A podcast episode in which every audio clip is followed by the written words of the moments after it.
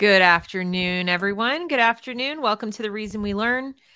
I'm your host, Deb Fillman, and this is the channel where you get all the news about education. Well, not all the news, but you get news about everything happening in education and analysis, and also, I hope, help if you are trying to disengage from the institutions right now that are in crisis. Um, if you are not currently a subscriber to the channel, please consider becoming a subscriber so you get notified when I make other videos and have other interviews. And like this video right now and share it so we can get more people involved in the conversation as it's happening live. For those of you coming in on the replay, thank you for listening. These are always important. I hope informative. I hope they help educate you about what is happening in education and in other realms and institutions that touch on education, like politics, which is what we're going to be discussing today with my guest, Unwokable. Um, so you've been on this channel before and you've mm-hmm. talked to us about the politics of this situation. First of all, can you give us a quick intro again as to who you are in case people aren't familiar with you? What your involvement is with education, et cetera, et cetera, et cetera. And we're gonna we're gonna jump right into this because he's got a lot to tell us that is kind of breaking, right? Yeah. All right. Yeah. Um, well, uh, I'm a I'm a career teacher, certified teacher, Oklahoma, um, and have also been in graduate school at the University of Oklahoma through the critical turn uh, that kind of began in 2017, 18, and has you know continued up until the present day. Um, I've been in depthly involved in uh, briefing leaders on what critical race theory is, how it manifests, what its purpose are, you know, and and the apparatuses that support it. Um, I was the first person to to brief Governor Stitt on it here in Oklahoma, the Secretary of Education, who I'm going to mention today, and uh, have done some good things. Um, and my goal is to, I think, like everyone that you speak to, and that uh, your goal is to stem the tide of this so it doesn't do uh, irreparable damage to our society, culture, and education system through our education system. So, right. yeah. And um, um, so go ahead. Sorry. Yeah, no, I'm I'm a music educator by trade, so um, I I've dived into this uh, from that aspect, but um, my recent work has been more in uh, education policy and and how to deal with it on that level. Right. And for those yep. who missed the last show that we did, I, I would recommend you go check it out because you did touch on how music is so important um, mm-hmm. in terms of indoctrination and, and passing on certain ideas. Uh, it's used especially with very young children, but all at all ages, mm-hmm. um, mm-hmm. quite effectively, isn't it? To yeah, no. get certain ideas going and so forth, right? Well, so it, um, in it, case it, anyone's wondering, like music teacher, how does this work? well, music is the universal language, and if it's corrupted, you've got a problem. So, um, but I, I, I digress on that. I what I want to talk to you about today, I want to tell your your listeners is something to be watching for in your states that I think is probably happening in your more conservative states. Um, and I first the first thing I want to say here is that you know I'm going to use Oklahoma and Oklahoma politicians as examples of this, um, but not because I'm impugning their intentions. Okay. I don't want to say that, okay, well, they're absolutely, you know, completely crypto woke, rhino, whatever pejorative you want to use. I think that it, trying to impugn someone's intentions or say, get you into a lot of hairiness. And, and I don't, I still want to believe in the innate goodness of man and, and that people don't lie outright. But um, there are some concerning things that I think I know that people also do, you know, so Solzhenitsyn, right? Good and evil right down the heart of every person. So, and especially when you get self interest or political interest involved in that conversation, um, whether it be for the the gaining and keeping of power or for your own monetary uh, stability or just popularity, whatever it can be, that the innate political system that wraps itself around education, okay, is innately corrupt. right? I mean, because people are innately kind of corrupt, uh, or at least to a certain extent, and the incentives are kind yes. of set up that way. And um, if it's all right, I wanted to touch on something you just said before we get too far past yes, it. Yes, ma'am. Hmm? Um, you said that you know you you you don't want to impugn their motives or anything, and I, I I'm right there with you most of the time. But what I've learned doing this work is that ignorance, like when you're ignorant of what a problem really is, and you don't take the time like the incentives are such that you're more incentivized to keep going the direction you're going than to stop and learn something new or reassess or make sure you understand. Sometimes the biggest evil or you know the worst things people do they do because they're ignorant because they don't they they get a little bit of understanding and they run with it and they mm-hmm. don't fully understand. And what i've seen and tell me if you've seen this too is that when it comes to politicians um, especially those that we would like to believe are, you know, aligned in terms of fighting woke ideas, let's say, okay, mm-hmm. that they just don't know what they don't know. Yep. There's a yep. lot of a lot of that that I'm seeing. Yes, and to build off of that, they don't know what they don't know, and then when they find out, they're very hesitant, if not completely unwilling, to change course. And and you get that from the kind of old media that's still as much as people say you know youtube or whatever uh, old media still drives the horse. It still steers what's happening. And so they, they especially people who are you know i would say over 40 and politicians and stuff who are definitely in their in their elder years but you see this in biden or whatever but they they wrap everything kind of around a message calendar. And so, therefore, if something changes in a policy that they've decided to put their administration behind, right? If they find out new information, they're already invested time, money, favors, uh, you know, other commitments related to other issues that disincentivize them from changing course based upon objective data, right? And that's kind of what has happened here in in Oklahoma, I think. And and and that's what I want to talk about is that intentions are good. I I honestly do believe that, but the kind of, you know, that they do not want to steer an already moving ship very slowly. You know, it's it, and and they feel that there can be some very damaging political ramifications to that if they do. But what I also think they don't know or don't understand is that unless they decide to do that, they're going to be in much worse shape if they don't. You know, so it, it's it's you're going to pay a price, right? right? Um, anytime you do a change, anytime you take a bold stand against something, there's going to be an, uh, a certain inherent sacrifice on levels, on multiple levels, but usually if it's being pointed the right direction at the top. Right. Right. And that's the worst nightmare for any politician. So, what I'm seeing here that concerns me is kind of any effort that can be made to point the accountability for what's happening down to the bottom of, of the of the of the ladder, so to speak. I'll Who's give you that a bottom? Is it teachers or parents? teachers, but teachers. Well, see, I think I think the woke apparatus goes after parents, right? Gotcha. The conservative apparatus has a tendency to go towards teachers and place the responsibility on them. But what's ignored is what Vivek Ramaswamy calls that managerial class. And in mm-hmm. education, that is your administrators, your superintendents, your now your DEI officers, right? And so commissars, sorry, commissars. yes, excuse me. Yes, and we will start using that. Uh, all all genuflect to James Lindsay there because he's exactly right, right? And what I think people don't realize, they think you know, they go back to Schoolhouse Rock. I'm a music guy, right? And you a bill is a bill, you know, and, uh, and it's passed, and then it's done Capitol Hill, right? And then they think it just goes from that passed bill directly to the contact with the people.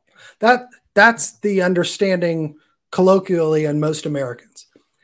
Right. But between the law being passed and the people is this giant cavern of public policy and the people who administrate the public policy.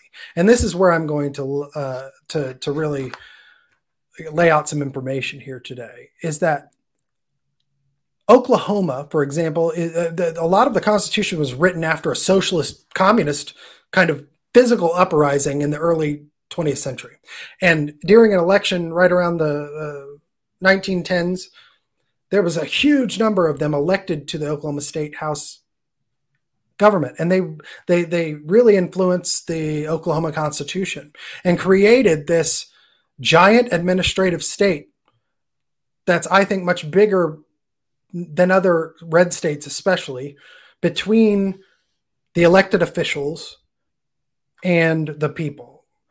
And that's where the public policy sits right? And politicians will rail against this all the time, whether it's at the federal level, it's all the swamp, the deep, the deep state, whatever you want to call it. It's the managerial class. And they use that class as cover. COVID is the perfect example of this. Um, uh, and then I'll get into my hard examples when it comes to CRT and those issues. But, but mm-hmm. COVID, they, they got away with everything they did because they said the scientists say to do it. Right. And they said, well, I can't argue with science. Right? right. You know, I, I I'm going to push it here. It's Fauci. It's it's you know whomever. It's the the czar at the college, whatever it may be. They say this, so therefore it's not really me. I'm doing it. I'm the power here. I'm handing and advocating that over to this unelected official, and they're mm-hmm. administrating. Okay, but where the politicians do have direct power is who they put in those positions. Yeah. And there here is my beef.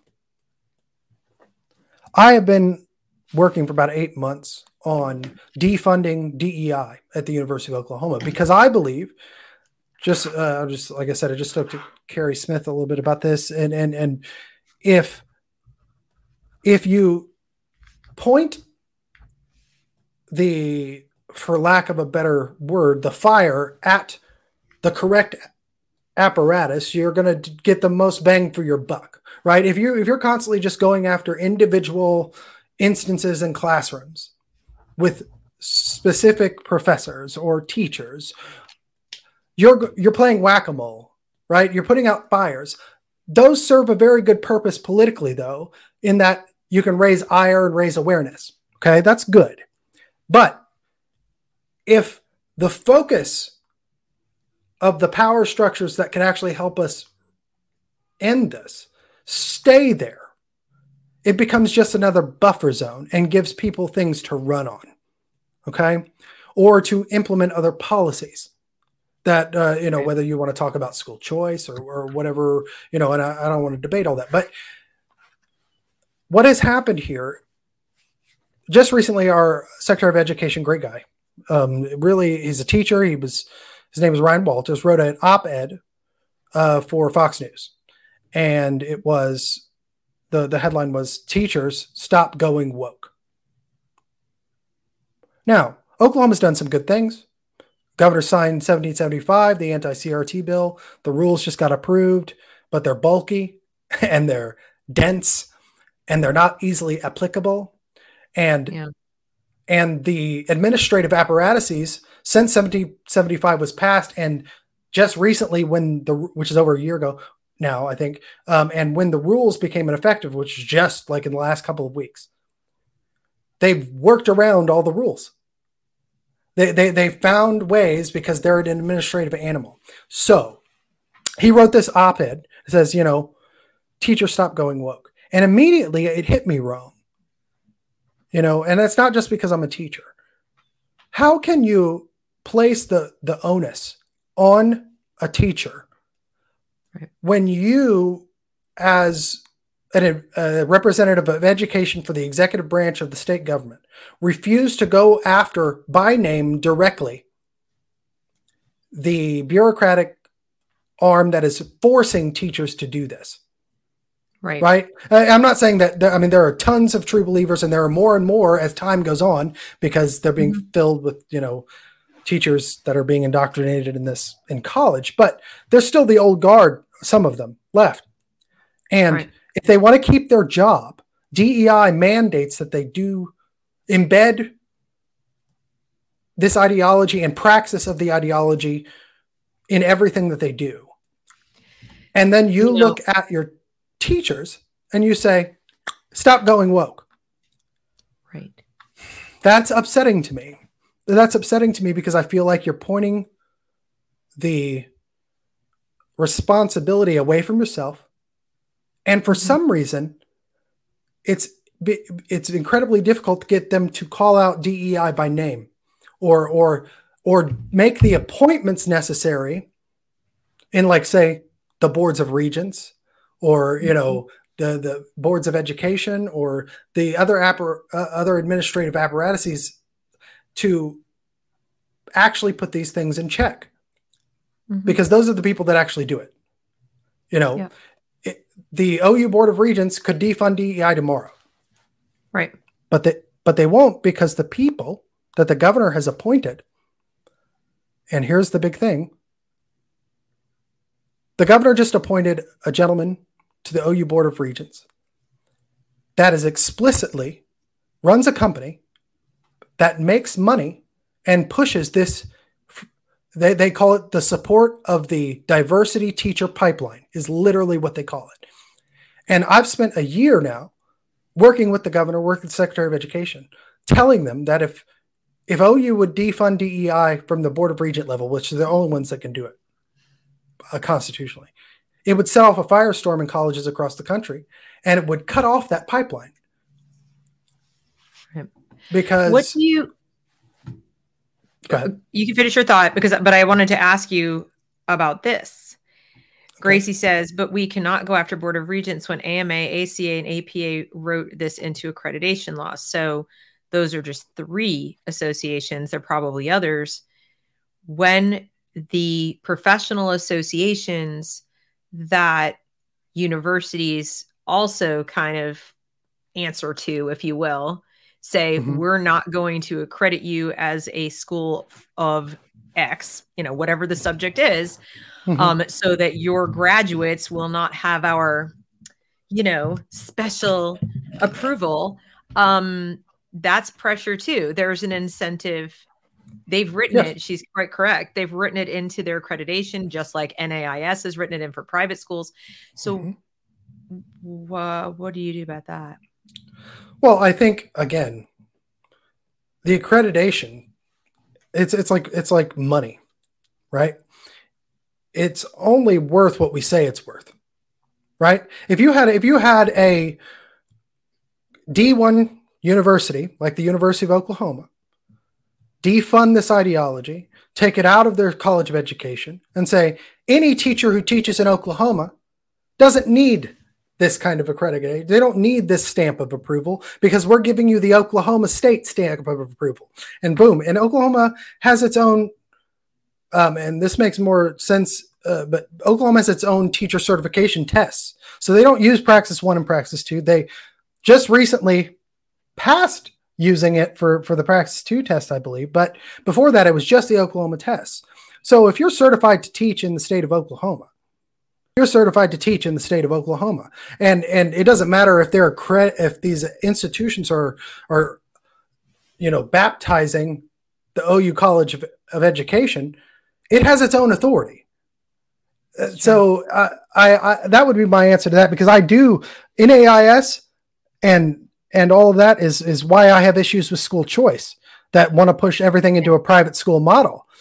And here's the the part that's really frustrating is that the governor really got behind school choice here in Oklahoma, pushed it, it lost.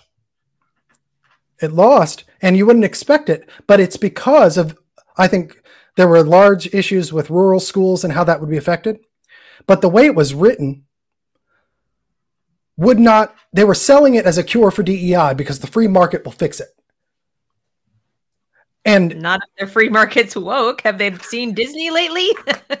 yes, and that's exactly my thing. It's like and again they're not doing this for this year or next year they're doing it for 20 years from now when when the people who are passing all of this will be out of power dead or you know no longer relevant and so i'm trying to tell them look school choice in and of itself can be a good thing depending on the details of the policy okay and but we have an order of operations problem because if you start funding private schools with state money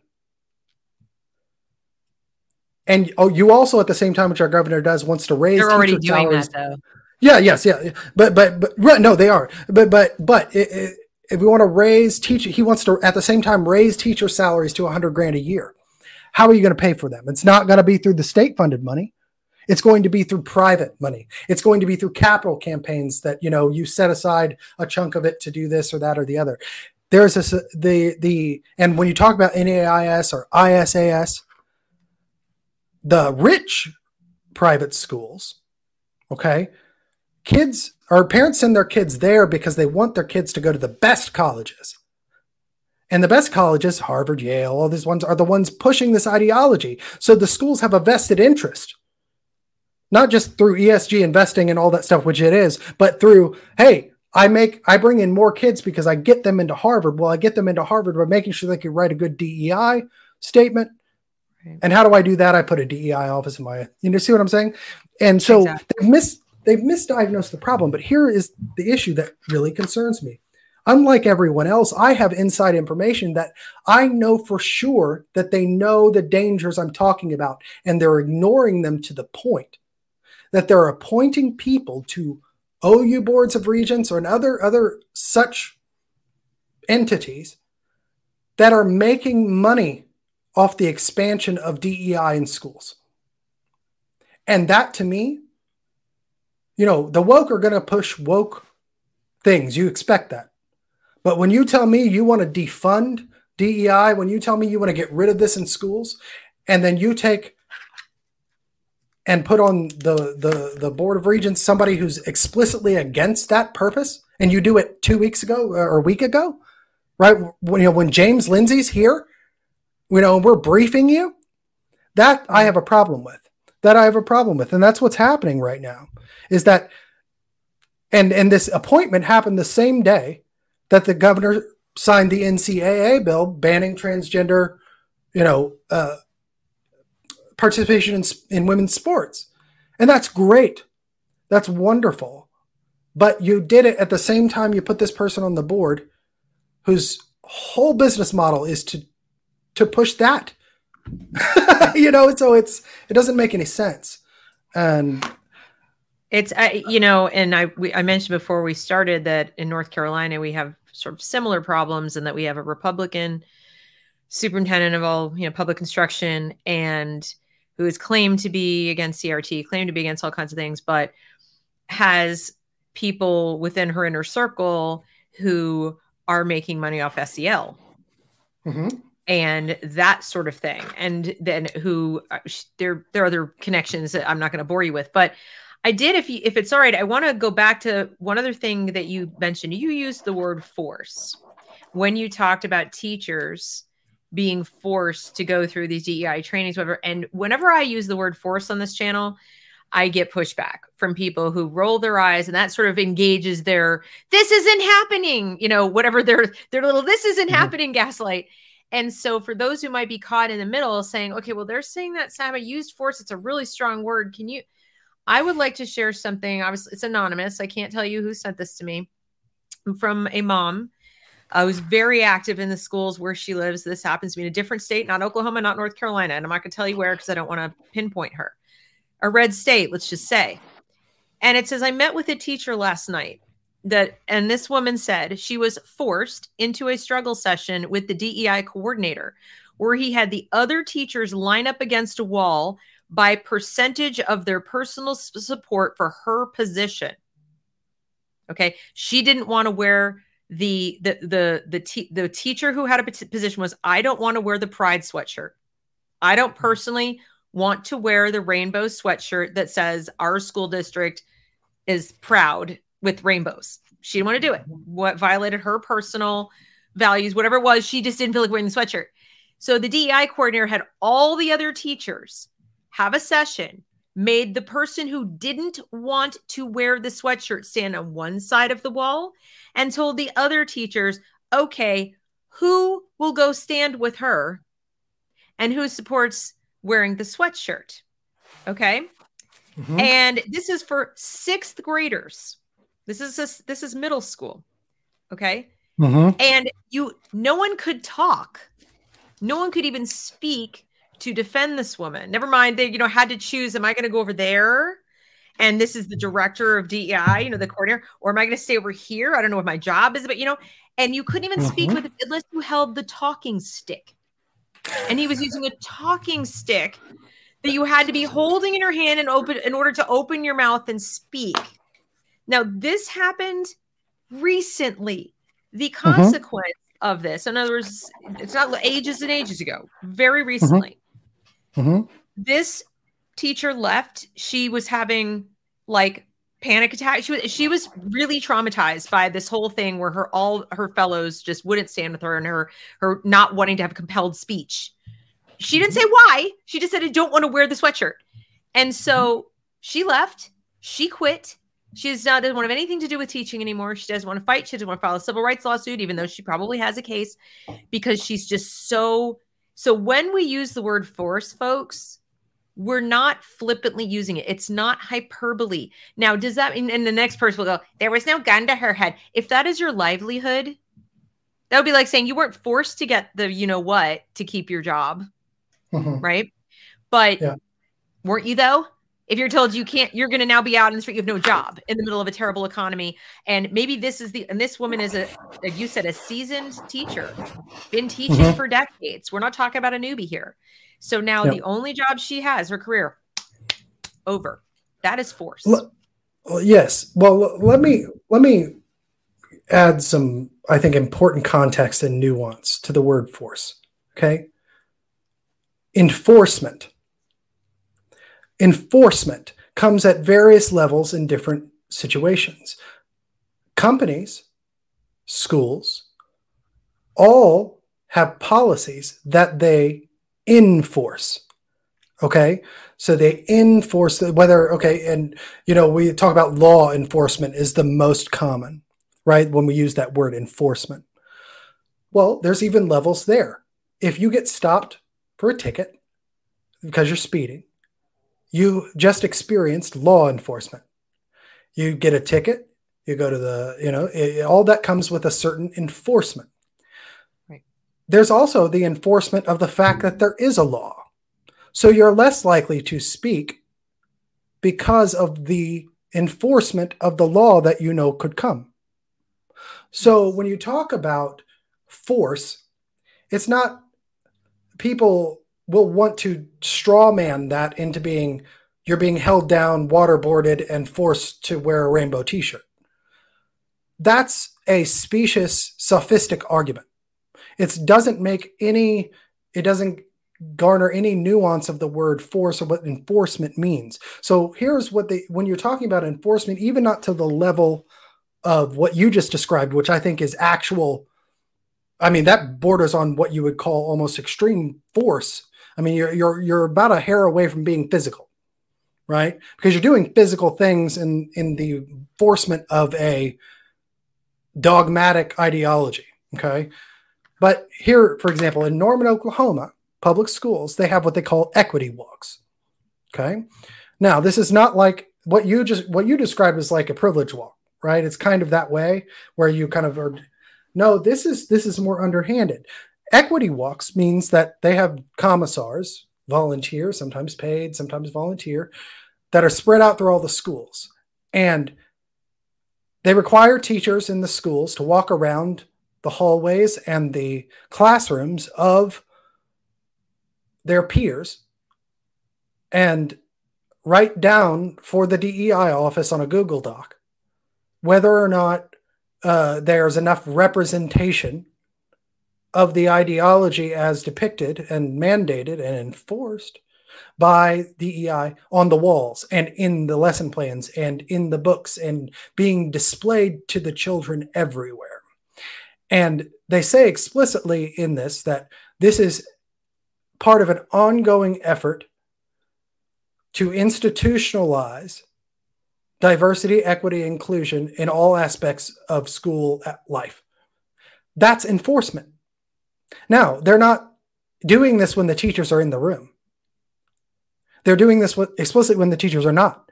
But it's a reporting mechanism designed to cause an, another level of enforcement if need be, because then they can identify what the teachers are and aren't doing. The person who told on them is not in the line of fire. But then your administrator can come in and go, well, well, aren't you? Why aren't you putting this stuff in your um, lesson plans? Why aren't you putting this stuff on your walls? And why aren't you using these materials?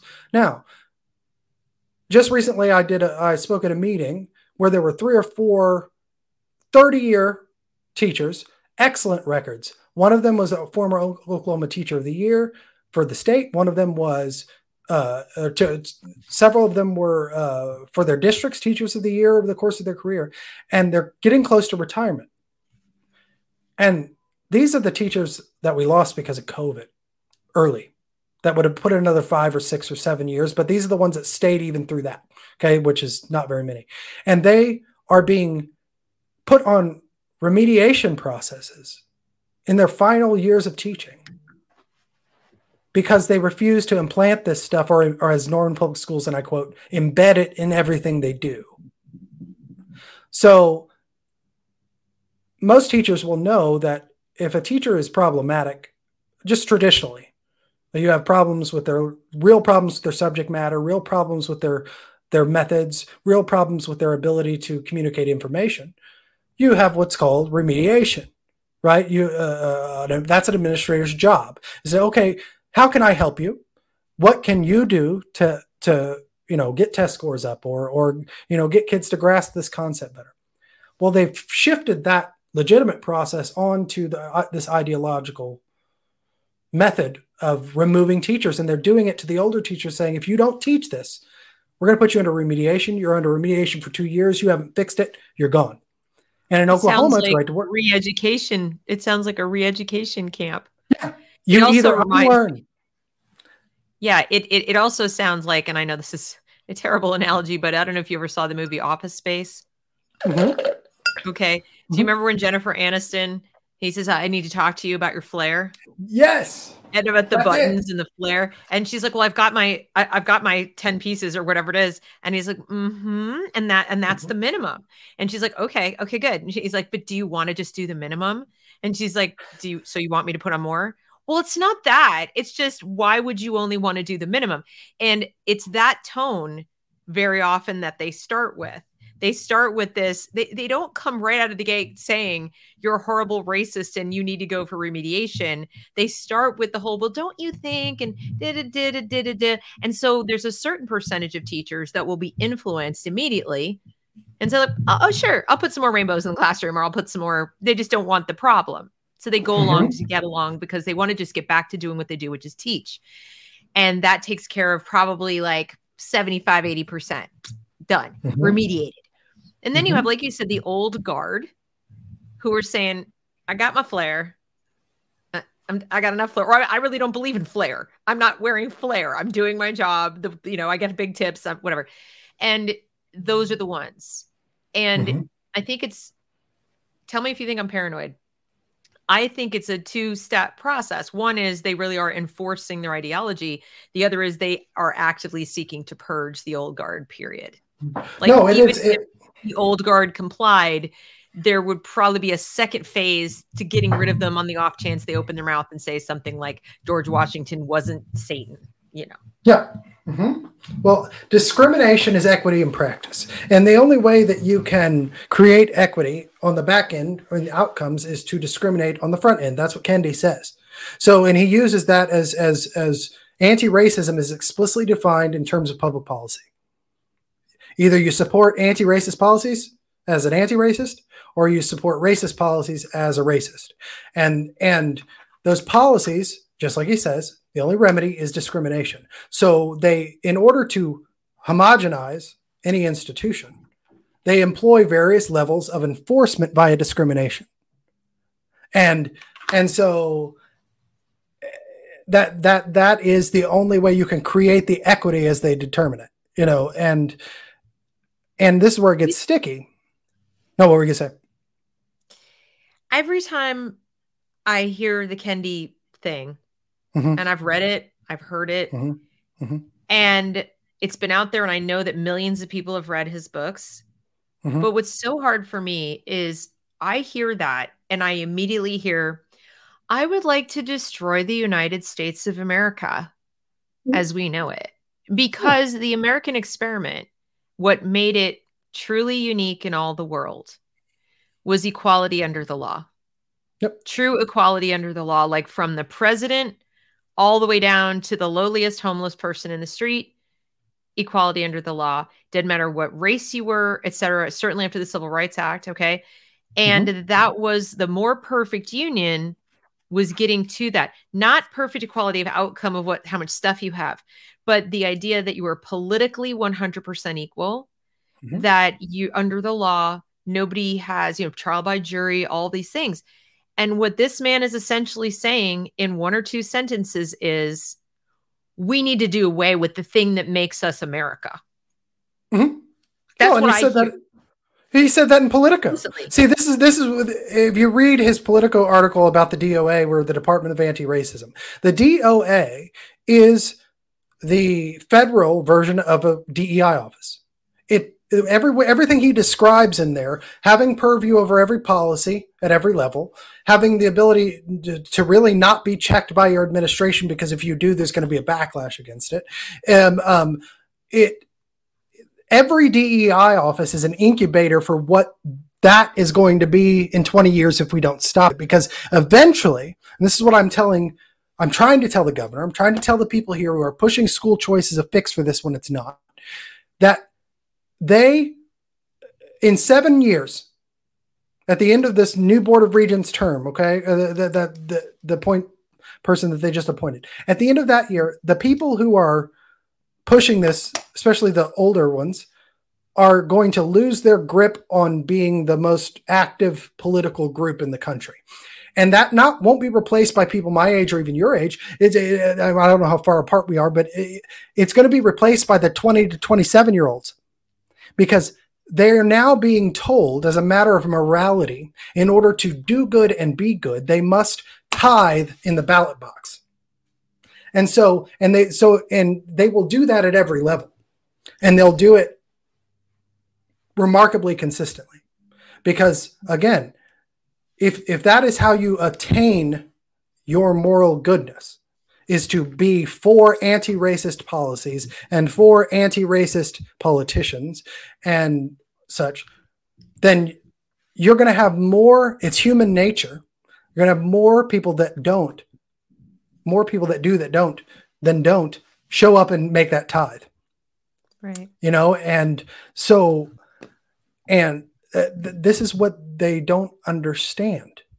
And I honestly believe they do not uh, either they're profiting off of it and they're completely corrupt, which there is evidence to show that. I haven't made a conclusion, but as soon as I do, I if if I that comes about and I can prove it, I'm gonna. Or they're so they're committed to doing it, but they have so many intrinsic incentives that go against it because they want to do STEM here or they want to, you know, when you brought up SEL, the governor of Oklahoma is pushing SEL right now, his own program that claims to be able to scientifically measure hope. Now, I've spoken with him it's innately good. SEL started out as not a necessarily a bad thing, right? That that teaching kids how to manage their emotions and things like that, but it's been weaponized. And if you don't deal with the DEI offices and the administrative apparatus, and you put in your great SEL program, that's you know going to measure hope and teach kids uh, to be reliant on themselves and be more self-sufficient and manage their emotions it's not going to take long before your woke administrator to go in and go, yeah, we're just going to switch the curriculum this year. You know, and and you won't be watching it because you'll have moved on to other issues or whatever it may be, and it it immediately gets weaponized against you. And so, but there are people close to the governor and to others that are that are pushing this and making money off of it. And that causes me issues because I would much rather deal be in a blue state and deal with the people that I know want this than people that I are either duplicitous or ignorant and won't listen and are pushing it behind the scenes while claiming to be, you know, so anti CRT. So that to me is untenable because it means that the woke or the the blue states, which are further gone, mm-hmm. are not actually the focus for the left. It means that they're they have all their chips in on a manipulating the the neocon middle in these red states. They do. I would argue that yep. is the case. Yes. I w- the worst the absolute worst stuff I've seen like this thing I just told you about um, mm-hmm. has not come out. I mean, I've seen some of the worst professional trainings come out mm-hmm. of the blue states. I've seen some mm-hmm. of the worst documentation and and teacher practices as far as the teachers saying what they want to do. Uh, and the ethnic studies programs and curriculums and the math programs and curriculums. But as far as on the ground abuse of mm-hmm. teachers, um, I and and students and things like that, I have seen it in some of the most oddball places. Idaho, mm-hmm. Kansas, right? I mean, Texas, Oklahoma, Austin, Texas, Oklahoma. Yep. You know, people really need to. We talked about it last time. You know, fighting the woke in, in a red state. Um, mm-hmm. It really we need to understand. There's two two things here. One, what happens in those giant heavily populated blue states does matter in, in, in the red states because it becomes mainstream. That's where things get mainstream. That's where it comes into hollywood disney yep. etc once something's in the mainstream you are now immediately backwards knuckle dragging troglodytes if you live in some place where you're even like five minutes behind that curve okay? So even if it hasn't mm-hmm. happened to you yet that's the mainstream. The second thing is that even when they lose they win meaning what you're saying. Even when you get somebody in one of the red states say, "Oh no," we, whatever, they're they're they're reacting. They tend to be reactive because that's what mm-hmm. politicians do. They tend to go on, you know, defense. And if you're defending against woke, you're losing because mm-hmm. they they went either way. Once you start defending, they come at you with that's a that's a dog whistle, that's a this. You just hate p- poor people. You just are racist. So you can't defend your argument and you can't defend against their arguments. The important thing to do is know exactly what is right and where you stand, which is what I hear you saying, which is DEI in and of itself was never justified, was never necessary, right. is a gross waste of money, is compromising everything the school is supposed to do, such as teach academics. And mm-hmm. it, it all by itself it's a cancer. Like, you know, yep. the, the, people go, well, we have to find a gentler DEI. We have to find a less woke DEI. We have to, it's like, no, mm-hmm. you're missing the point. Your yeah. principles should tell you that we are equal under the law. Our students were welcome and included the second they got here. This is public school. We don't need to add a commissar of equality that isn't really equality, that's actually a commissar of discrimination to prove yep. how welcoming we are. It's it's the it's a so- solution in search of a problem. Yep. And once people really grasp that principle, then it's a you're not fighting anything. You're just being. Yep. You're just being American. You're just being free.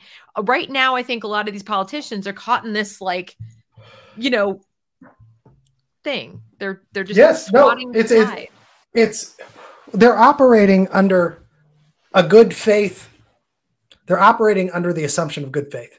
And here's what they I've been telling them, and they should know by now. See, that's the thing. These are smart people. That's the other thing. That's the leans me towards, well, what what you're doing seems a little more deliberate because I know you're not stupid. You've built companies, you've built, you know, you understand how things are interrelated, right? You you, you know. Well, no. Well, what I'm saying is, is that they, they it just it lends stupid, me to. Some of the some of the people I've noticed recently who ha- hold some of the most bizarre view or just have some like they are really smart on paper. Yeah. And then they can't see like no. I'm talking. I'm talking about the red, the the the conservatives. I'm talking about the conservatives yeah. who, yeah, is it, and intelligence like they know what they know really well, but they don't know this stuff. Right. Yes. Yes. And, and the other part, they they refuse to listen to people on the ground. That's the yes. that's the it, it, one of the conversations I've had with leaders who are claiming to help against this, but are really using it to push school choice. And I've heard that directly, which is they're using that as a fix for the problem when it's not. But they say, you know, they say, you know, they want to do this, and my, and they understand it, and it's not as quite as bad as you think. We just need to use these things to push this fix. And, and I'm saying, when's the last time you were in a classroom? When is the last time you stepped foot in a classroom? And you're going to tell me, who has taught at every level, who's been doing it, you know, for de- uh, you know a couple decades now, that what I'm seeing and what I've seen over the course of this time isn't happening to the level that it and and they refuse to listen because and I I have been called a negative Nancy. I've been called well, you know, a uh, a whiner. And and you know, my retort to that is me being realistic about the assessment of what you're doing does not make me a whiner simply because you take it as me being uh, critical of you personally. Your impact doesn't supersede my intent, and nor does it, supersede facts because what you did didn't work what you're doing. They didn't pass school choice because people saw through some of their messaging on it and they saw the dangers of it that it could lead to down the line. And now it they, they have to be willing to drop their pride a little bit. And I'm not saying I know everything. I'm not a politician. I'm not somebody who can, you know, navigate you know, like LBJ, the halls of the Senate, and and and work with rules and all of that. But what they have to understand is all the rules and the, the old ways of doing things, the way that they would say, and, and you know, the crits would say it, are being dismantled underneath them. And they're sitting on top of an edifice that has no foundation. And Correct. the Constitution being the base level of that, you know, and that is a severe ignorance gap. And it's a severe, the ones who do know, the ones who I've explained to and I know because I've spent hours with them and they spent hours with people much better at it than me, like James Lindsay or, you know, uh, Chris Rufo or you. And, and I mean, they know and they're still not doing it. That's what is unacceptable. They refuse to go after the one apparatus. What what the woke movement lacks is a single figurehead like Trump. Right? So it's, it's easy to call him a fascist because people have a cult of personality to him. They he, he endears them, and so they take this one definition of the kind of cultural redefinition of fascism, the, the one that actually applies, and say, well, the woke movement doesn't have a single figurehead. Okay, what it does is have a single administrative apparatus in every single institution. And we can point our political messaging, our political time, because politics is just a monetization of time. The most valuable commodity in all of government is the time of the president of the United States. What he spends his time on will literally affect the world. That's the way that they talk about it. Like, and if you read, um, like John Adams, uh, uh David McCullough, he talks about those kinds of things, right? And uh, about the time that a administrator spends on things is what ultimately ends up in the in the body public. And if you are avoiding your message and avoiding your time spent to, avoiding spending time on going after the actual root of the problem and then you're actually benefiting from the problem that that means you're a bigger problem to me and what I feel is destroying my country than the woke are because a a a traitor as a friend is just an enemy in waiting you know, uh, that's well, and, in, and, and, I, and, when there's money involved, I'm not sure it isn't worse. I mean, because yeah. it, it they're they're enablers. And yep. in this case, uh, many people have, I believe, accurately described what's going on as we're in a an abusive relationship with our government. Our kids are in abusive relationships with their schools, and mm-hmm. so are we as parents. And so, if you, as a politician, even if you have the best of intentions, like they're such a lovely couple, let's try to keep them together, whatever, you're enabling an abusive situation. So mm-hmm. if there are a lot of people around you who you ought to give benefit of the doubt to have good intentions also, right? Mm-hmm. James Lindsay, you, mm-hmm. me, mm-hmm. lots and lots of classroom teachers, psychologists, and various other ext- people who make me look like, you know, nothing, who are mm-hmm. saying, this is a serious problem, Mr. Governor, City Council, blah, blah, blah, blah, list all the people, right? Then you have and you have a literal obligation as a public servant to give them as much attention and as much benefit of the doubt as you might give to the people that you want to be, you know, oh, I'm sure they mean well, because somebody is telling you there's an abusive situation going on. Mm-hmm. Red flags should go off. You say, all right, explain. I really need mm-hmm. to understand because the last thing I want to be is an enabler of abuse. Mm-hmm. Isn't that the irony? These teachers, I would say not all, but the ones who are woke, the, the administrators, all the, the DEI people, they love to use that argument that they're protecting our children from the toxicity and abuse of parents and society and whatnot. Of course, everything is projection. Mm-hmm. And when we come back with actual evidence that mm-hmm. says, here, these are these are literally the signs of abuse in children chronic depression, self harm, et cetera, et cetera, et cetera, you know, and like we can list them off and say, isn't it possible that the people who have control and time of, you know, with these children most of the day for nine months of the year might be contributing factor to those things that there could actually be and here's our further evidence that they're doing things that mm-hmm. are consistent with psychological emotional intellectual abuse and control yep. and so forth and if I'm the governor, if I'm the head of the Department of Ed- whatever, I- am clearing my calendar.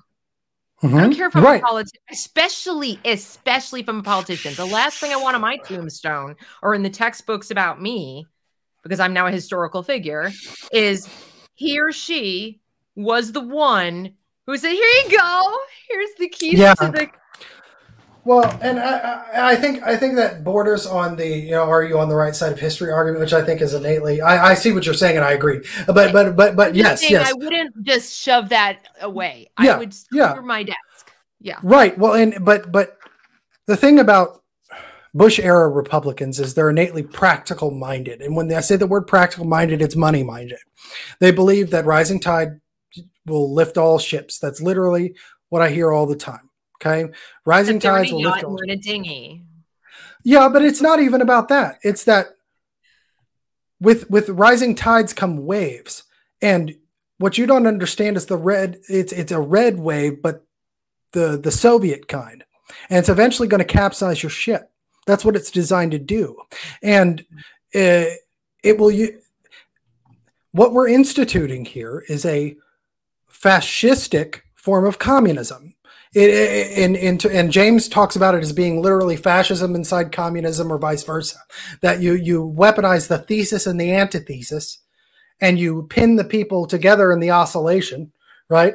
And and that becomes the synthesis, and you just batter them around until they don't know what the truth is, right? Are they trans communists or trans fascists? Yes. Yes, I'm is sorry, the answer to that. It, no, but it's the truth well, but it's fluidity, right? And no, but it, you, what you hit on is right. They are trans commun facet, fascist, whatever you want to call it, because they will switch from one to the other depending on what will give them power in the moment. Because the only truth, according to Marxism, is what gives Marxist power. That's the only truth. That's their definition of it. That's why they have no um, responsibility to objective data it can be weaponized, used, and morphed because ultimately the moral good of the truth of this oppressed group getting power, you know, outweighs even COVID restrictions, like in the summer of love, right? So it's like, eh, no matter what the truth is, what yes, is morally racism good. is a bigger public health hazard than the infectious right. disease that's killing people, right? Until it's not anymore. Until you know there there's other kinds of protests, you know, and that's what I'm saying. It's an oscillation. They call it metamodernism. You know, if you study it in, in school and stuff, it's they talk about metamodernist oscillation, and the truth being basically in the points between thesis and antithesis everywhere at all all times at the same time what that means is that i get to define the truth based upon what gives me and my group what i want and that being applied to schools means that you're you're so destroying the mind of a child at a very young age that you know whether it's that four to six age range or that 10 to 14 or whatever, if they don't grasp hold of what reality is as opposed to sub, you know objective reality as a, as opposed to subjective reality you're going to create a bunch of kids that will jump i mean this is an extreme example but will jump off of the the proverbial cliff or even the real one thinking they can fly because they think they can you know what I mean? And that's where I think the gender ideology and the trans issue goes. It's like, I think, therefore I am, and I will impose that upon the natural state of life that is objective. And we can they do that because. Further. They say, huh? I feel, I feel, therefore. I am. Right. Yeah, that's what I say. I think and feel. Well, your feelings are your thoughts for them, right? There's no Not objective. Yeah. but and we all we I've tried to say that to people who are woke. I've tried to say, well, explain to me the difference between your thoughts and your feelings. If you're saying, I feel, I feel, I feel. And I said, well, mm-hmm. that you think. No. Yeah. I think because I feel like my feelings come first. They'll right. they will defend that position. Well, and we've all been, especially in the last three years, been been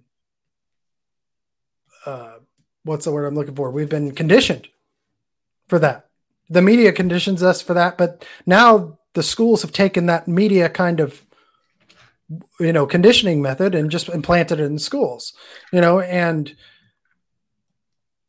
i i my point of all of this is is why on earth are red states and the administrations not calling out DEI offices why are they not i mean uh, here they have avoided it they will go after the institution. They'll go after OU. They'll name specific things that are happening in OU, right? They will say, okay, this is, you know, uh, this panel of people said that, you know, football games are racist. Or this teacher said that, you know, um, whiteness is inherent in everyone and only white people can be racist. They will say that, but they will not name the division of DEI, the division of ideological, ideological enforcement at the university as being the specific problem. And then when I what do I do as somebody who studies this and researches what's actually happening and tries to connect the dots? What do I think about those leaders who claim to be for me when I go and I see they're appointing people to positions of power that are making money off of this ideology while they're claiming to be against it. That makes me believe you're a liar, sir. Why wouldn't it? And you can't really tell me a good reason as to why you're doing it other than, well, there's so many differing factors and you don't see everything I see.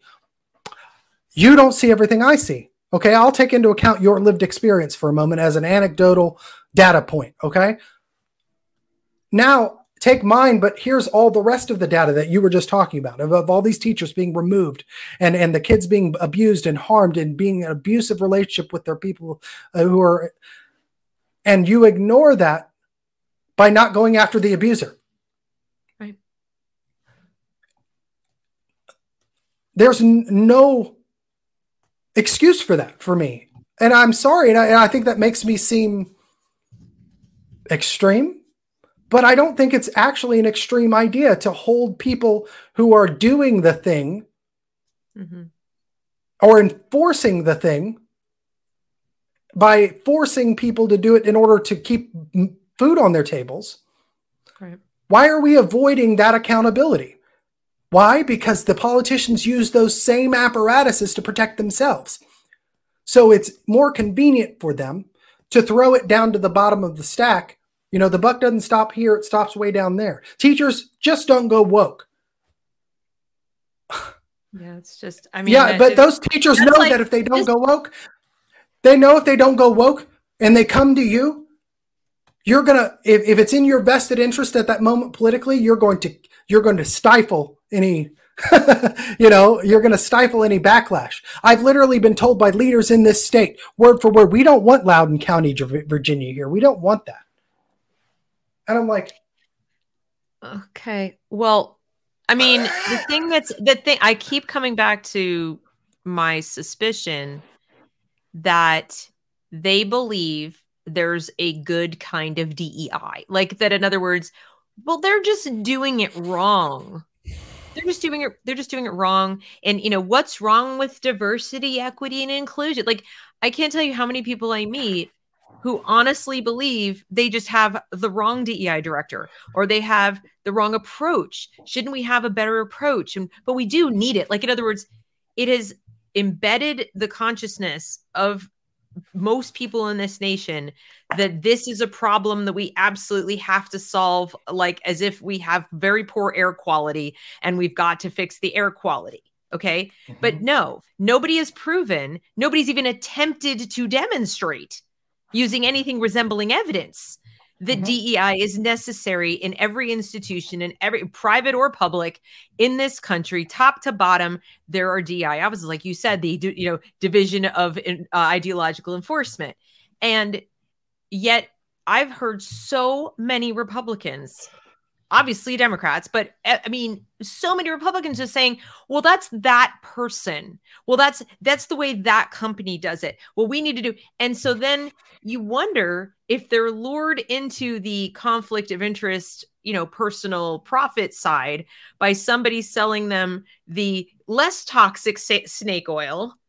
Yep. And they go in on that and say like, "Hey, do this and not only will you be the great you know, no one can call you racist. You did DEI, but it won't be the bad kind of DEI. It'll be good, good. Kind. And of course, it's all bait and switch. There is no good DEI, and you know, there you go. It's yeah. you don't need it. Well, this is the way I've tried to explain it to politicians in a way that I know that if they're successful politicians, they will understand. Okay, and this is, comes from PR training, right? The first thing that they teach a candidate in PR is if you're asked a question you don't like, is don't accept the premise of the question. Because as yeah. soon as you do accept the premise of the question, you've lost. If you know, if I ask you, well, you know, uh, when did you stop beating your wife? Right. Exactly. Right? Well, the whole of what you just described is them accepting the premise. And as soon as they, and I've said this to the governor, I've said it to countless legislators, if you accept the premise, you've already lost. You have to go back and say DEI is not demonstrate to me objectively in this institution specifically, not anecdotally, not, not by things that, that got blown up in the papers. You know, one thing to say, well, there was a person who wore blackface that walked around campus. We can't identify them. We can't, we, we never identified them, but people saw it. We don't even have pictures, but it happened and then you blow that up and use that manufactured outrage to change something. That's not a demonstration of the need for an entire administrative apparatus devoted to embedding this in everything that everyone else does. Exactly. So that's you accepting the premise. So if politicians stopped and said, I'm going to apply my PR training to my policy, which is I'm not, and I think DeSantis does this better than anybody I've seen so far, but I still haven't seen him go after the colleges. Nope. The one thing we could do here in Oklahoma that I've heard from every legislator that they say is like, you know, the third rail could never happen is to do a constitutional amendment in the state of Oklahoma. We have a super majority. Okay. We have a super majority of Republicans that if the governor got behind it, but they say if we do a constitutional amendment to give the legislature direct purview over the way money is spent at the university, then we could do something. But that'll never pass. It'll never pass because you don't want it to. If if Governor Stitt is a stand up guy. He's popular. He has great support. If uh, if the if him and the and the core people I know that are really fighting DEI were to stand together they and go out for it, I think we could change the the Oklahoma Constitution to say the legislature needs to have purview over what the universities are teaching teachers to teach in this state and because they are the representatives of the people but they do not want to remove that buffer because now they can say look we passed a anti-crt bill you know well the rules those didn't get passed until a year later, and we can't do anything about that. That's the elected state superintendent, and she's, you know, was a Republican, but is now a Democrat and is running for governor. So it's her fault. It's not mine. I, and, I, I, you know, this people wonder, Deb, why are you an abolitionist? Like, why, why do you want to just stop having the government provide this mm-hmm. and have a giant pot of money to do mm-hmm. this? Now, as I said, you know, before, I think that we, you know, we'll always have people who need some kind of solution, but I still maintain that if we stopped having the government be the go-to entity to provide education, that there would be, you know, private people, private, you know, private entities would step in and take care of, you know, foster children, things like that, as far as education goes. But to me, there's an inherent conflict of interest having the government decide what small children should learn from the time they're, you know, three or four all the way through and they're talking about all the way through college now they're they're talking mm-hmm. about the 16 years not the you know and mm-hmm. I i really keep coming back to that because okay let's take your plan of like get rid of these DEI directors and DEI offices and so forth and so on and especially in the public institutions. Well, that's great, but we still are accepting the premise before the premise that government is the appropriate body to provide education for all. So not just a safety net, not just like a little something something to, you know, like food stamps, here's some food. We don't have a government grocery store. You know, we have food stamp. We have we have EBT cards. So why are they the provider of the service? and okay. and uh, that's my problem with it. Yeah, because I just don't know that's going to be even enough. And that's a valid point. But here's here's the issue. I think I think where where we might disagree is just based, it's semantic, but it's also practical. Thomas Jefferson was a was a proponent of government funded public schools. Okay. Funded. But no, hold on, hold on, hold on.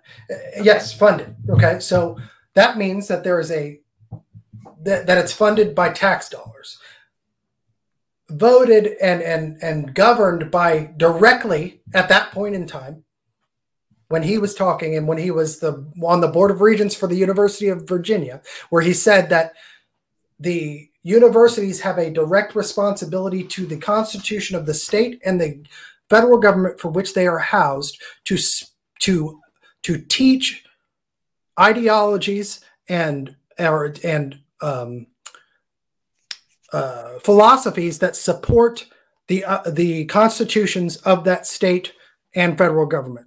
That is what he said that public schools should be, because the University of Virginia was a state funded, as he as he created it, a state funded school, right? What has happened since Jefferson eh, all the way up through the mid 20th century, we, we were more in that realm, right? Then we started creating an administrative state that replaced the enforcement of law and the interpretation of law in practice before it can get through the courts, right? So the interpretation, the actual effect it has on people.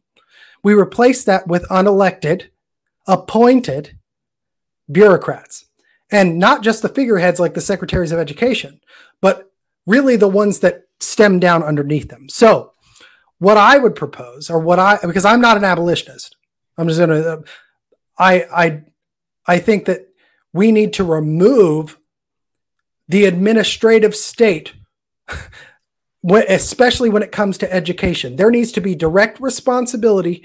And I think that when you have the individual ISDs, this works really well. But the more you get the state overarching apparatus and then the federal over, overarching apparatus through the funding of money for specific um, initiatives and things like that. Whether it's DEI, whether it's No Child all those things, they get funding for implementing these things through these well, state think, apparatuses. If I if we on the same page there, I, decentralizing. Yes. So when I say abolish, I'm kind of talking about the stranglehold they have. I guess you call it the administrative state.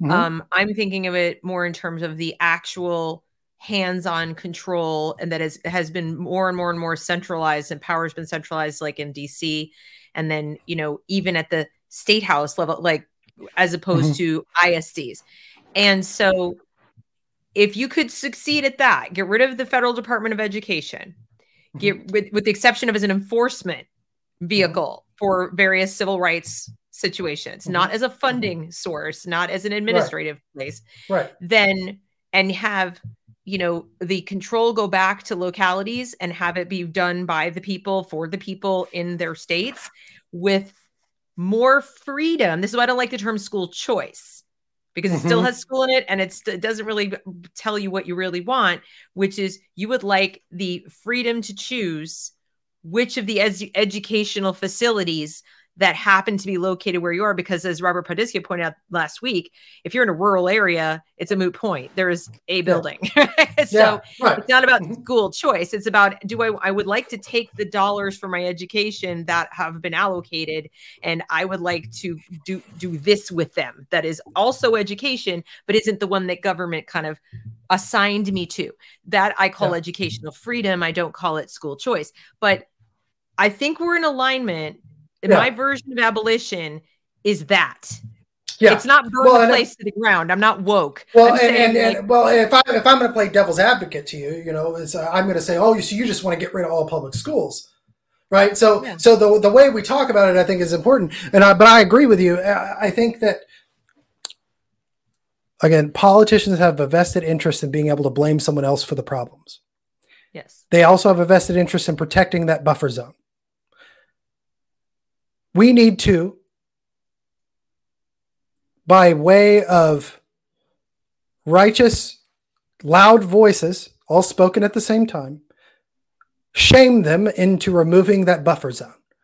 Nope, I want you, Senator, I want you to be responsible for the funding for the state university, not the Board of Regents. Now they can help govern it, they can be oversight, but if the legislature, who are elected by the people, not appointed by the governor, but elected by the people decide that this shouldn't be in their university that's funded by their tax dollars, you should have the power to get rid of it.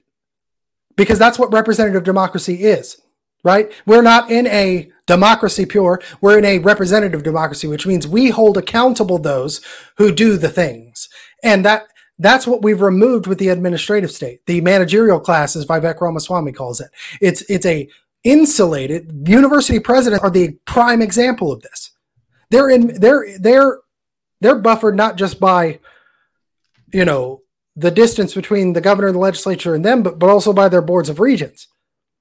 Right? So they have double buffers. But they're the ones who implement all these things that are so there's no government check on it. There's no people check on it. They've they've effectively the reason why the left always talks about democracy and the why the founding fathers argued and fought not to have a pure democracy. I think I got something. Um, the is because of this very reason. You know, they wanted the people to be able to think and then hold accountable those who were doing on their behalf because people as a mass swath can be conditioned and manipulated too easily you know and that's why we have the federalism and the isds and the, the separate ways of doing things. So i think the government should not be incentivizing any course of action in education. Exactly. it should just be it should be enforcing and protecting rights only. Right. That's the only reason eh, it, it should never incentivize a course of action. That's my belief. the challenge is that there will always be the i think even if you got rid of the teachers unions although i think that would be also a prerequisite when you have sort of a government within a government i mean that's they they mm-hmm. they are lobbying against the taxpayers that just mm-hmm. seems mm-hmm. fundamentally wrong to me but um in any event there will always be people who will argue that in order to protect the rights of people vis-a-vis education the government needs this or that regulator administrator that's how we got mm-hmm. here we got mm-hmm. here because people said you know what's wrong what's wrong is this state isn't doing it right and those people are doing it in a discriminatory way and that those people are do- whatever so when if your job is as enforcer of rights and people figure out as activists have throughout the years that the way to get money and or power or both is to argue that somebody's rights are being violated and then you're in the door i just think we'll be right back there. Like i don't even know how we would unravel it because every one of these agencies right now and every one of these administrative groups claims now you and i obviously would spend all day arguing with them but they claim that they are upholding rights even as they violate them. Mm-hmm. and they have their supporters. They have people with deep pockets who are happy to keep financing their campaigns and support them on both sides of the aisle mm-hmm. when they make that bogus argument that we can't right. get rid of the, the, administrative state. People's rights will be violated. Don't you remember before brown v. Board of education? Don't you remember this? Don't you remember that? Of course these are all these are all I, I don't know what you would call them. They're a combination of straw man and red herring kind of arguments. Mm-hmm. but that's where the wall I bump into. So every time, and I'm right there with you, and I'm right there with you, and I'm like, yes, we got to get rid of this. But it's the activists and the people, the unions, the people who pushed for them to become the administrative state in the first place, who aren't going anywhere. And we don't have yeah. any legislative power over them. Yeah.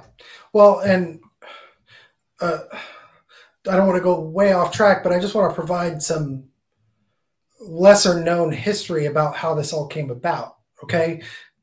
The administrative federal administrative state that we know of today was created in its in its genus during Woodrow Wilson, but it wasn't activated and expanded until Harry Truman. And, and nobody knows this, but Herbert Hoover literally created the administrative state that you see today. And he did it after he was president. He did it because Harry Truman, Herbert Hoover, Hoover was known as a before the Great Depression was the savior of the world. There are still streets in Belgium named after Herbert Hoover, and why was because he was such an effective administrator during times of crisis. He literally saved more lives. I would make this argument, I think, pretty soundly. He saved more lives per capita, uh, one person, than any other leader in the history of the world. Why? Because during World War One and then after World War Two, there were hunger crises. And he came in as a manager and administrator and walked around the world or went around the world advocating for us to feed the impoverished uh, uh, people of Europe that couldn't feed themselves. Okay. Now that was after World War One. That's what made him president. He never held public office before that. His first, I mean, he held, he was the Secretary of Commerce, but he was never elected. The first election he had was that. Then he walked around. Now he got he got kind of summarily dismissed by FDR after the Great Depression, and then after FDR died, Truman said, "Uh oh, we have the same problem." And I'm old enough to remember the guy who fixed this last time. After World War II, we have a hunger crisis. So he sent Hoover out to do it. And that revamped Hoover's public image, raised him back up. Then Truman said, I'm really having a hard problem managing this now huge government that the New Deal created. And I'm going to get the best administrator I know to rewrite the way the administrative state works from the executive level down. And that model was used then to revamp state government. And what it did is it gave, it created this buffer zone that has created the problems we're seeing now because it removed or it gave that that uh, it, it, the accountability then got to go somewhere else. You could blame second secretary of education in this department, blah blah blah. You're the fall guy. You're out, but I'm still popular, even though I put that guy there. You know what I mean? And so we've abandoned. We've abandoned for the sake of self preservation in many cases, the ability to actually change our government via the vote. and that is seeing that is the real world effect. So I would say there has I I'm, I'm for not abolition, but a severe paring down of the entire, starting at the state level though. If you, if you can't do it in Oklahoma, where can you do it? That's oh, the other part. That I completely agree, and I I've tried to say to people, you know, the here's the bad news: the federal government's completely captured. Like yeah. you're not changing it because of what you just described. Here's the good news: the federal government's completely capped. It's so big, it's so bloated, it's so you know whatever that federalism has a chance in yeah. the sense that states by necessity and also by you know sort of incentive um, more than I think ever in my lifetime, have an incentive to pare down, nullify, do all kinds of things that are allowed eh, that are actually technically legal in the yeah. Constitution. And so this is actually a strange turning point or pivot, I don't know what you want to call it, where we could um we, there's an opportunity here and i think you've you've nailed it that this is a chance for people within your state um, to look for these kinds of changes. Because if you can get it done in Oklahoma, and you, I, I, think on Twitter the other day I said we need a new founding, we need to take 13 states, and we need to do that. But this is essentially what I meant. You know, like take another however many states where you could do this and do it, because yep. then you will have back what was the original intent of the founders, which is that the states would be labs. They would be basically like yeah, you know a little experiment and that's what they're for. That's why we have the 10th amendment.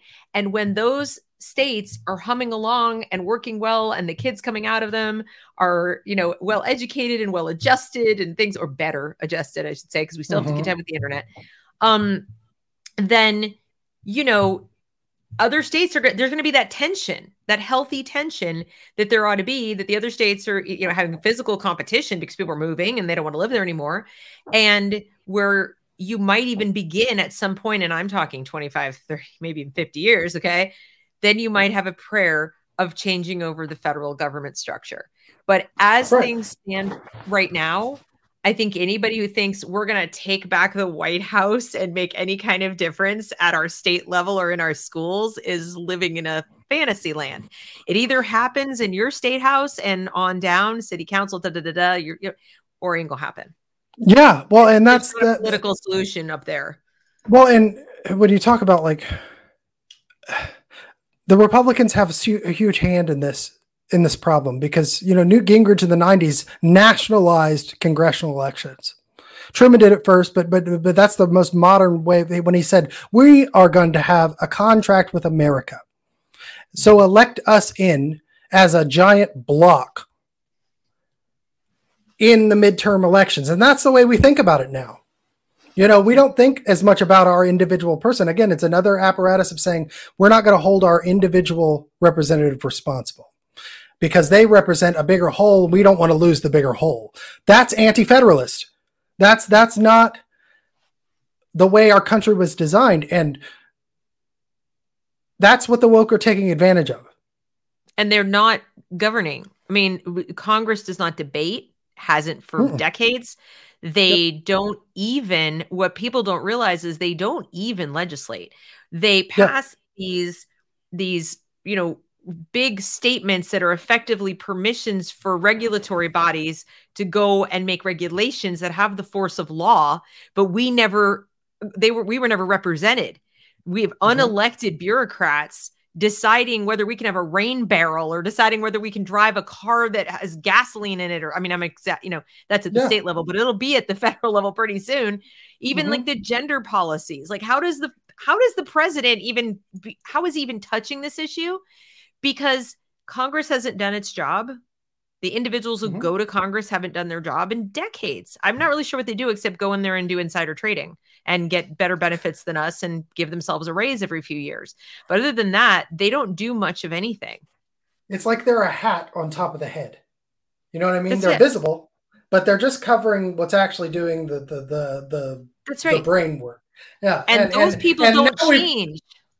Well, and now we're, we're increasing the problem with the AOCs and the Marjorie Taylor Greens, and these are these are these are reality TV she, TV show you know they're they're, they're Instagram personalities now. And yep. in the next 10 years, you're going to just see more of that because with the goodness of us being able to come to this space and break through the wall, so to speak, to people we wouldn't get, be able to get through, comes the weaponization of that towards our government becoming just nothing but a popularity contest, which is democracy in its purest form. Popularity is evil. Democracy is evil. Right. Well, well, I mean, democracy is evil. Well, yeah, because it, it the we have a republic, a democratic yeah. republic, and they did it that way because they're in competition with each other always. They're always uh, one is butting up against the other.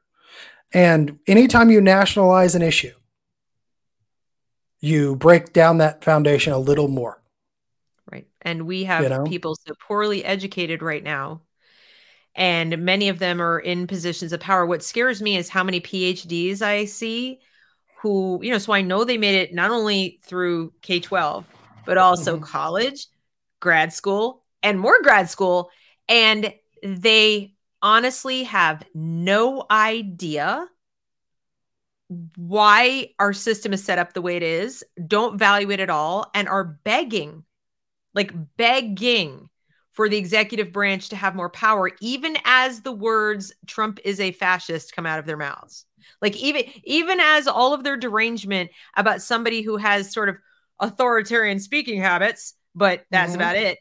Um, they don't see what authoritarianism actually is and they're begging for it you know like yeah. you know whatever eh, eh, defund the police but go drag the lady with the mask out of the shopping mall by her hair and throw her in prison i mean right. okay so this is this is what you get when your education system is what it is and so one of my concerns is that we now have a crop of so-called leaders or not only aren't leaders but they're not even our betters. They're not even our they're not even equal. Like I think people have been trusting that those will run for office. Those people want to run for office or have some kind of special knowledge or ability, or at least as much as I've got or more, and they're going to go and represent me. And sometimes I look at these people and be like, step aside, sit down.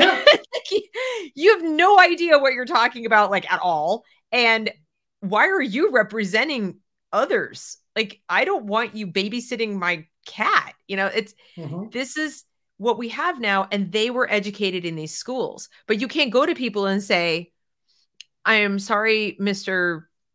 Public Servant, you're ignorant of the very constitution you claim to serve. Like you literally don't know how it works.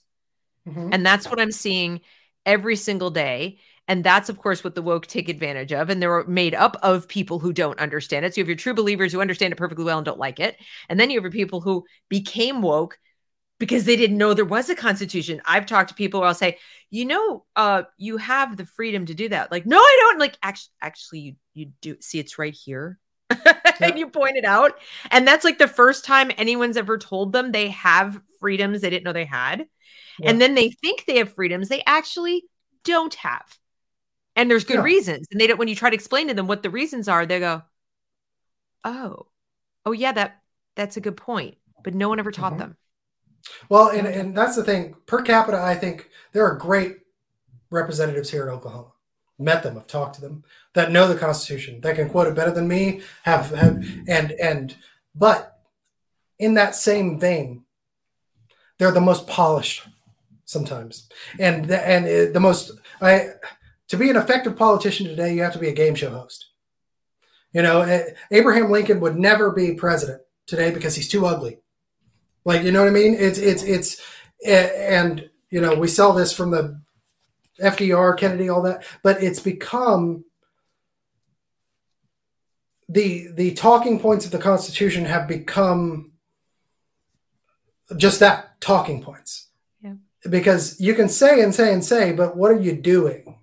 And if you're pushing innately, if you push school choice using that moniker, but only applying, it can only be used the way that you wrote it down. Any other nuanced thing that might make it better Make it make it more effective. Not allowed to happen. Either you're pro school choice or you're anti school choice. There's no in between. That to me, when I hear my leaders, the conservative leaders, say that that are pushing, that, I'm looking. You're using a Kendian argument to say to to as a as a method of fixing Kendiism in schools. nope, you lost me. You lost me. And when they when you say that to them, I there's an article that came out just the other day.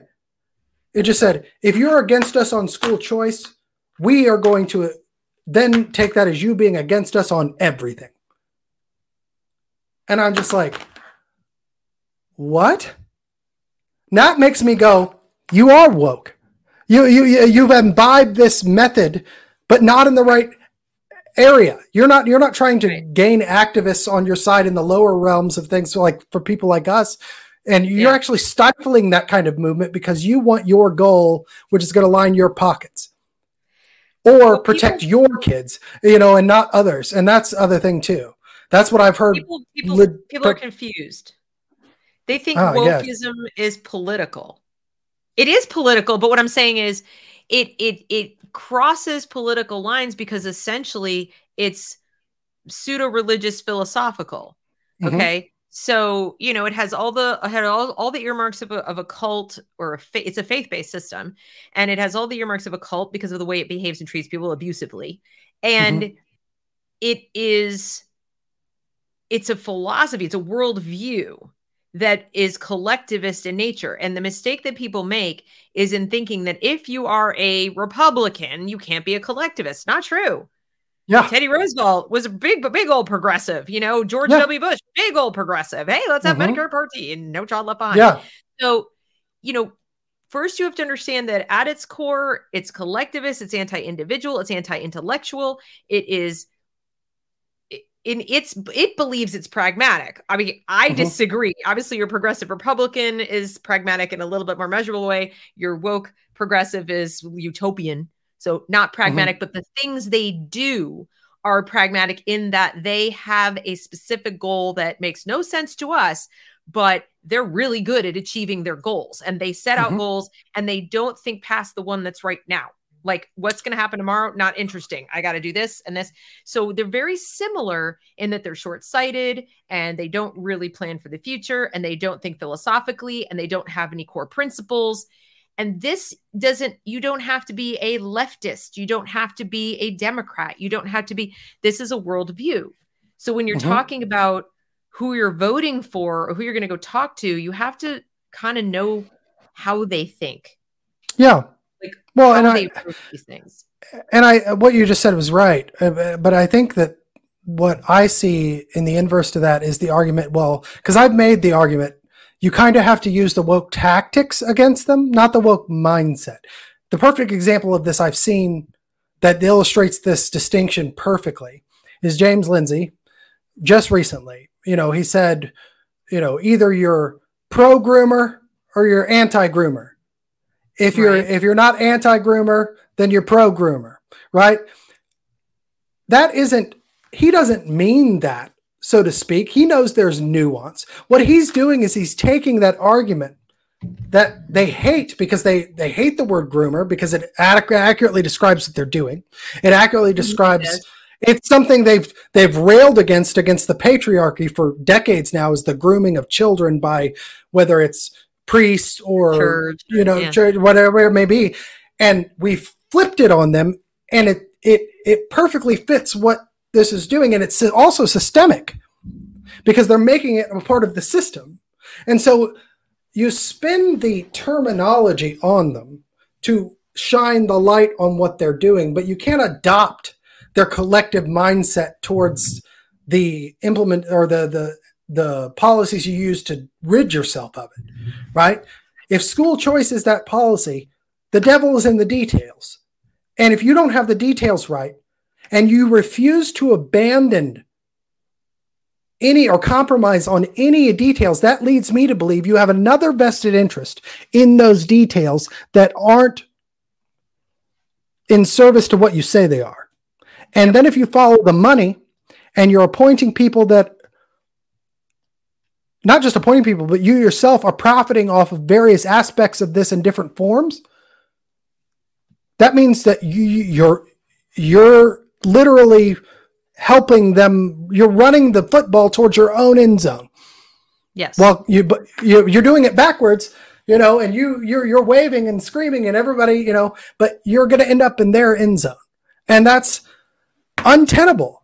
And even if it's ignorant, it's it's unacceptable uh, in my view. And and the only people that can do anything about it is what the people in Loudoun County, Virginia did. And that's the thing that has set off my radar. When I have leaders, several of them, if I told you their names, you would know them. Maybe even you, but I'd know people here in Oklahoma. But say to me, we don't want a Loudoun County, Virginia here.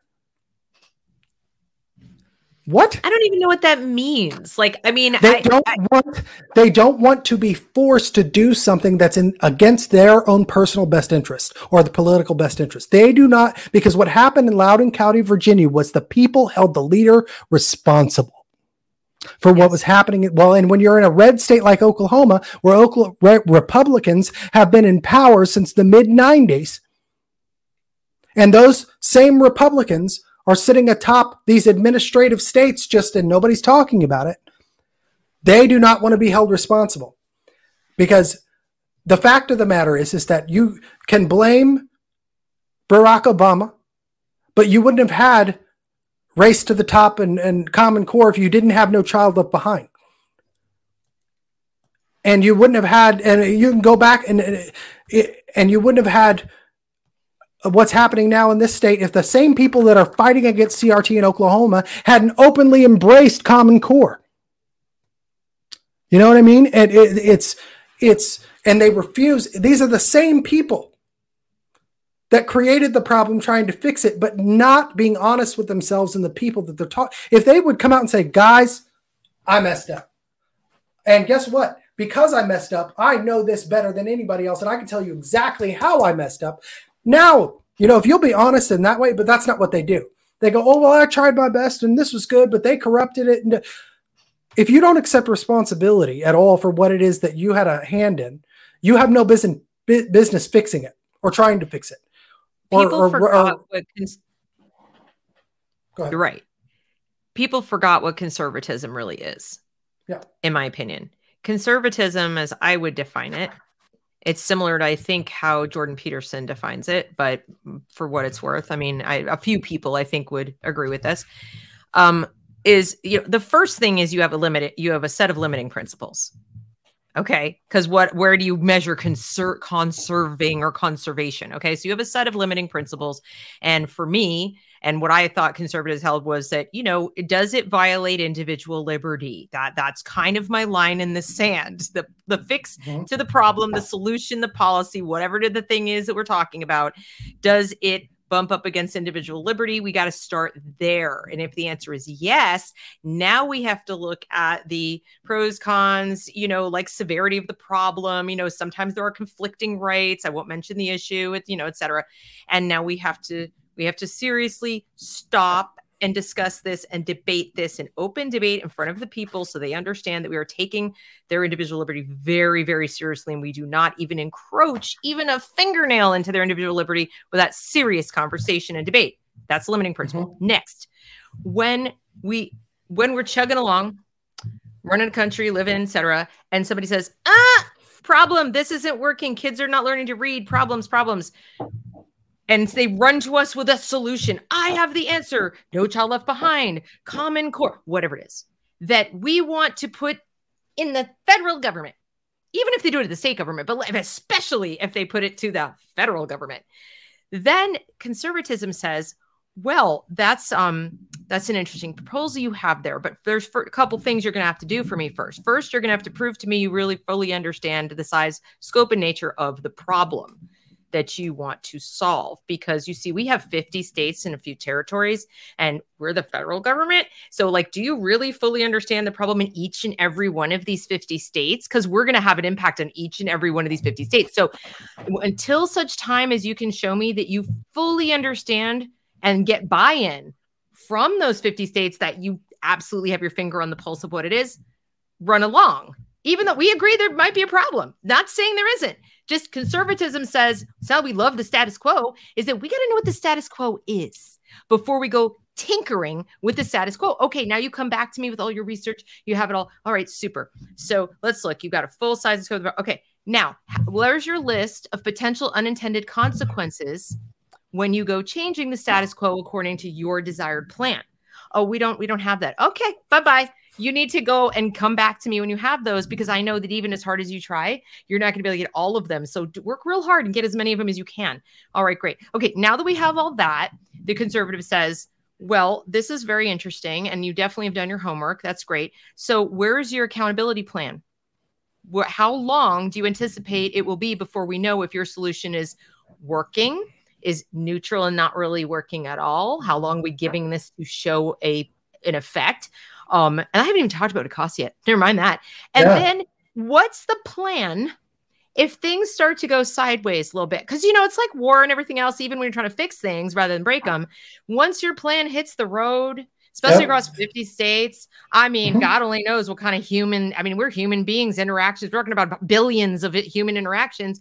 Things could go sideways. So, what's your plan then? Oh, yeah, we didn't think of that. Okay, run along. So, you get what I'm saying. Mm-hmm. Conservatism. Mm-hmm is not we love the status quo and we never want to change anything. Women go home, be pregnant, have baby. That's what they say. That's not it. It's saying we understand that when you have large, far reaching, complex problems that affect the daily lives of real people that, that when we are force when government is what you said enforcement enforce whatever it is that we don't as our first principle of existence violate individual liberties. So if we're going to make an enforcement mechanism or any even kind of recommendation that has the power of taking money from you to pay for it, which in and of itself is coercion, you got to do a hell of a lot of homework and be very, very sure that allowing the individual little states and individual localities to come up with their own little solutions, which they still should be doing the same process, by the way, but don't even come to us if you didn't yeah. try down there. Yeah. Well, that's and that's conservatism. Where... I'm not hearing that. Here today, conservatism is social policy. That's it. Everything else yeah. is like the same. Yeah, uh, conservative. It's accountability because in order to have all of what you just described so well, you have to have the people who you elect be the people who do the job and that's not and what's happening. Held accountable for the job. Co- right, that's what I mean. COVID is the yeah. perfect example of that. It is the perfect example. Science. Uh oh. Well, I can't be held. To, they so they told us to wear mask, but they told us what did you want me to do? Not listen to the doctor. See, that's that's an appeal to authority. That's in itself a logical fallacy because public policy is not taking the dictates of one advisor. When you elect somebody, you're electing them for their broad perspective, not for their minute perspective. And I know that this may defeat my argument a little bit when it turns to what I'm, but it's it doesn't defeat it, it offers nuance because yes, they have to look at the overarching goal. But in order to be a conservative, as you described, they must get more than just a one sheet on the issue. Right? Or you you have people in your immediate sphere of influence who are devoted to those conservative principles that you described that provide you with more in-depth knowledge on what it is you're doing. Because that's what the left is a master of because they created it in this country is the administrative bureaucratic animal.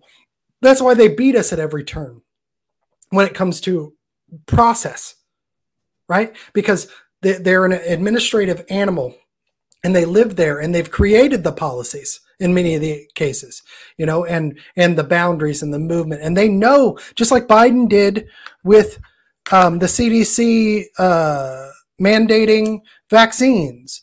Biden said this explicitly. He said i'm going to do it even though i know it's not constitutional but because i want the effect from here until when it's named not constitutional.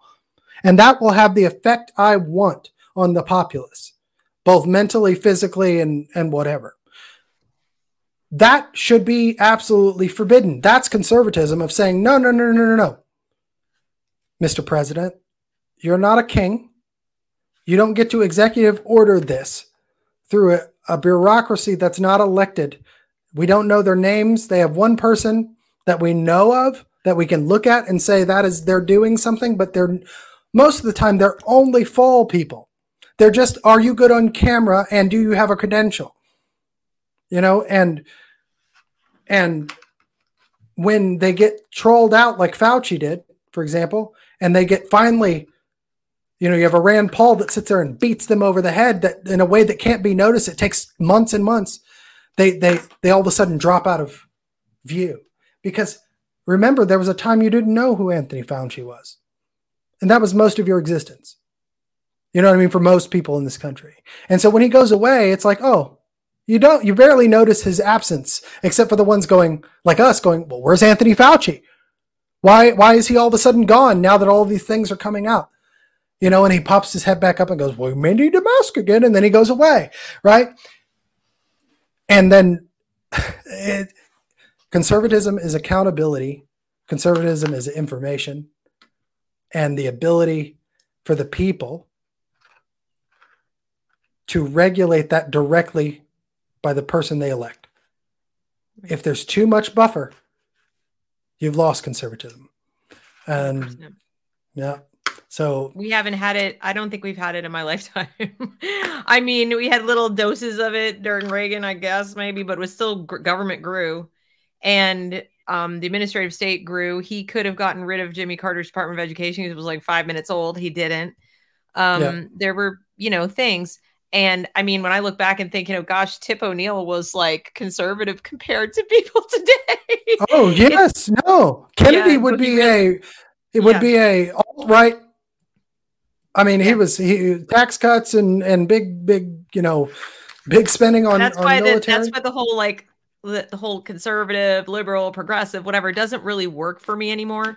That's why I keep trying to come back to educating people about worldviews and philosophy because even if you want to put your eggs in a political basket, which I I still tell people like don't work close to home, work with people you know, try to affect change on the ground where you live, you know, and don't don't put all your eggs in the you know midterm basket or whatever. Mm-hmm. And um but even if you're going to it's not as simple as red or blue. It's not as simple as that. You're going to have to look at each individual candidate. You're going to have to evaluate their worldviews and be advised that this is what conservative you know like this is what it really means it's not just the guy goes to church every sunday and you know he has a traditional marriage and three cute little kids and he's very against abortion or whatever i mean those things may be important to you but to me they wouldn't matter a hill of beans if the person's going i just think we need a nicer dei director I think everything right. will be super. My my pastor said that DEI is really necessary because you know right. we had a sermon at church last Sunday that talked about it. And I really think that we need to decenter our whiteness for Jesus. And I mean, I don't mean mm-hmm. to be joking around, but that no, has been that's, happening. Yeah, that's absolutely And then real. people mistakenly think like, see, DEI is not the problem, it's that person or that company or whatever. It's like, no, DEI yeah. is the problem. Well, and here's the thing people, and this is where the collectivism comes in. We're so red and blue, Republican, Democrat. The most effective people at holding government accountable are those in your own team. And people have to recognize that all politicians are magicians. All of them. They employ the same, hey, look at this shiny thing, I'm doing this. Now, right? It's like uh, the sleight of hand is is is innate. To get the sleight of hand, you have to distract the eye, right? Mm. Because it's not really a sleight of hand, it's a sleight of eye right? It's what are you looking at at the time? Because if I can do this over here while I'm, if I can sign a bill that bans transgender people from competing against women in sports, which is good. Mm-hmm. But if I can do that and at the same time that I appoint a person to the board of regents that's going to continue that process beyond when I'm in office, you you you you've not actually made the thing disappear. You've just it's behind your back. That's it. Exactly. it, it so when it's, it's it's not the, the the the magic isn't real. It's just a trick. Mm-hmm. And I'm tired of Republicans, conservatives, constitutionalists getting wrapped up in their own BS so much that they think that their sleight of hand is better than the other just because they're the ones doing it. And right. if it benefits the most people in their state or their sphere of influence or their constituency, it's okay to lie and it's okay to do, you know, one thing that's against what you're actually doing, but take the credit nationally. I'm going to be on Fox News. And you know, I I signed great. That's good. But nobody's talking about the person you just put in that's going to keep this going. And when you're out of office in four years, is still going to be on that board without mm-hmm. you being able to check them, implementing the exact thing you claim to be against while you're sitting back with all the money you made off of it. Meanwhile, they're going the other way and they're using what was supposed to be emergency relief, ESSER funds and different things to it not only make sure that there's a DEI director in every single school or district at least, but also to make sure that SEL not only is being implemented, but that they are building what CASEL calls permanent, I think that there uh, either enduring or permanent or something structures, SEL structures. So now on the worst end of the scale, I've envisioned the CDC's community school with the health center right there at the school, and parents don't know what's going on as far as medical treatment while the kids at school. And on the sort of more benign side, it's just the permanently ensconced, ginormous staff of SEL providers who have dual loyalties to the company they work for, like CASEL or Panorama Ed, or you know, even the Chan Zuckerberg Foundation. Who knows? The people, the, the other interests they have in serving, plus, oh yes, they get a salary from the district. And when those funds run out, as they will likely by about 20 I mean, it depends. They say 2023, 2026, depends on how fast they're spending them. They have up until I think 2026 to spend them. They're going to come calling. And they're going to say, we ah, we're out of money and we need to go oh my god SEL whatever. And long before then ideally before it becomes the department of SEL okay like we have the department of education we need these politicians to step up and say oh oh hell no oh no, maybe this money is already accounted for and spent, but there will be no permanent structures. There will be no ongoing effort. This is this was a crisis expenditure. It's a crisis expenditure. It mm-hmm. ends mm-hmm on such and such a date. And there right. will be no permanent staff, no permanent allocation. Do not come to us for this money because as of 2024, whatever, the crisis is hereby over. We've decided. And you'll have to mm-hmm. reapply for the whole shebang, but we don't just keep people on the job for a crisis indefinitely. And that's happening as we speak. So part of what you're talking about is the the, the DEI itself has tentacles. Mm-hmm. If yeah. they because they're already building their immune their immune system. The thing about the education system, as I know you know very well, but maybe the audience doesn't know, is as soon as it gets like uh, let's say it's a virus or something and it gets introduced to the host which is the the system the education system.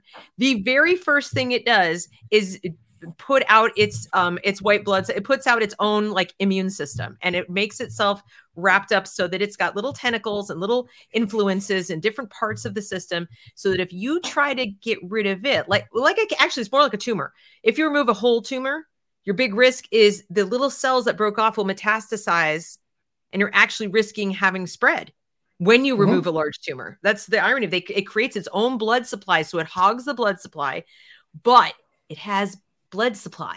So you take out the main user of the blood supply, and the little tiny cells will just go and use the blood supply that you left mm-hmm. behind. So that's why you have to cut off the funding as well as the department.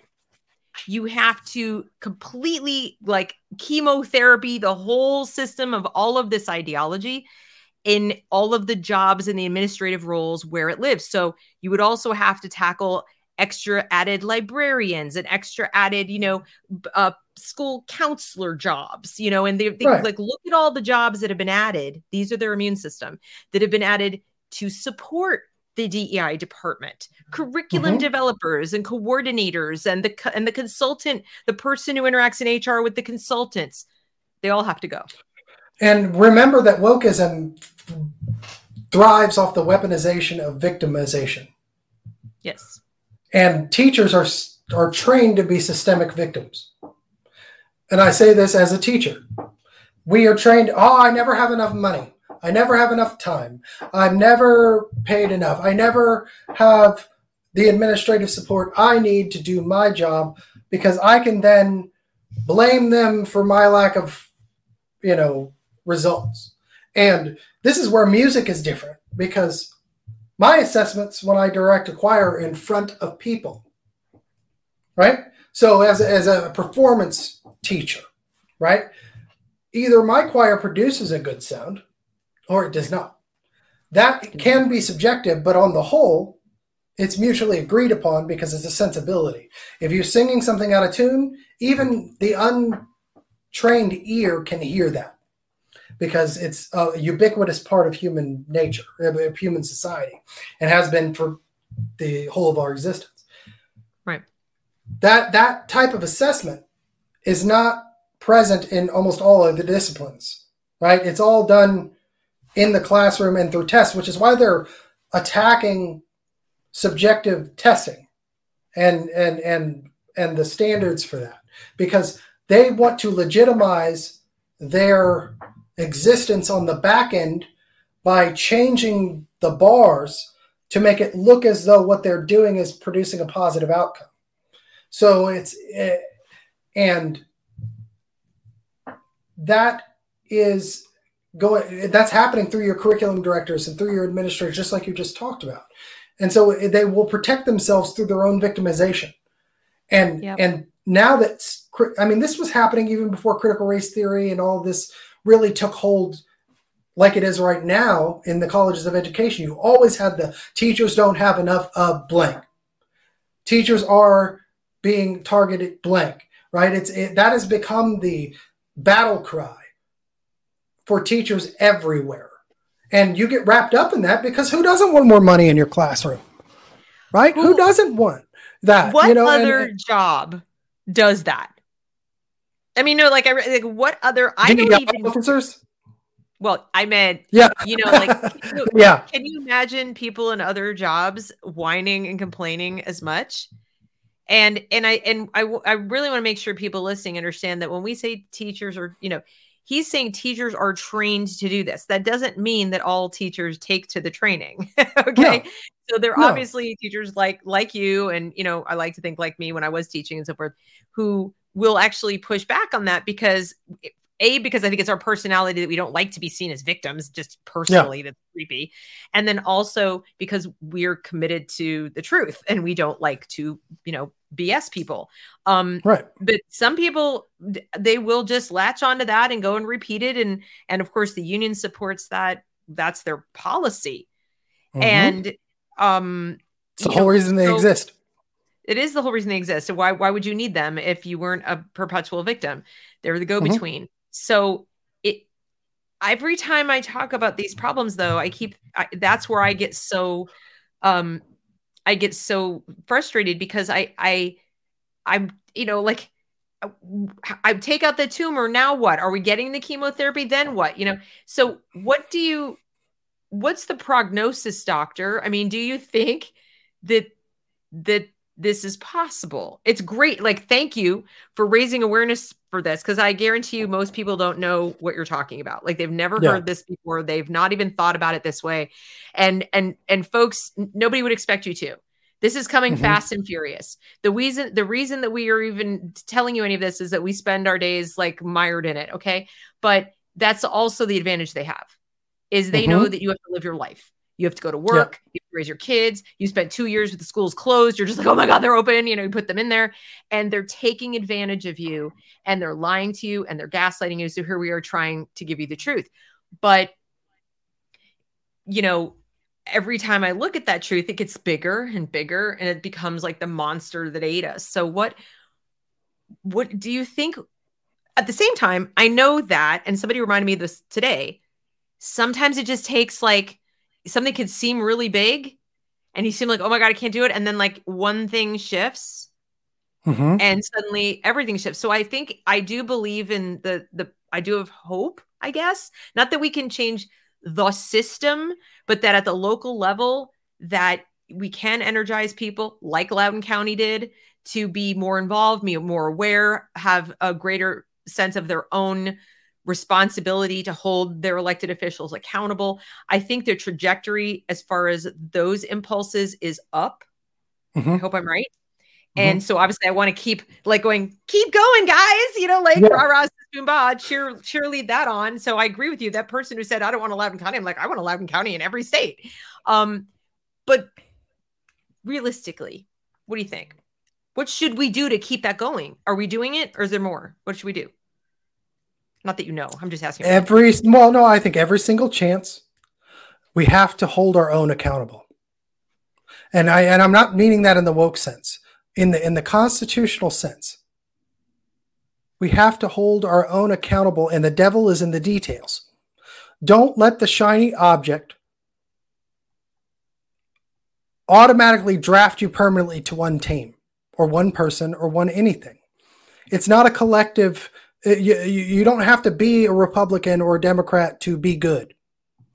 What you need to do is be a thinking person.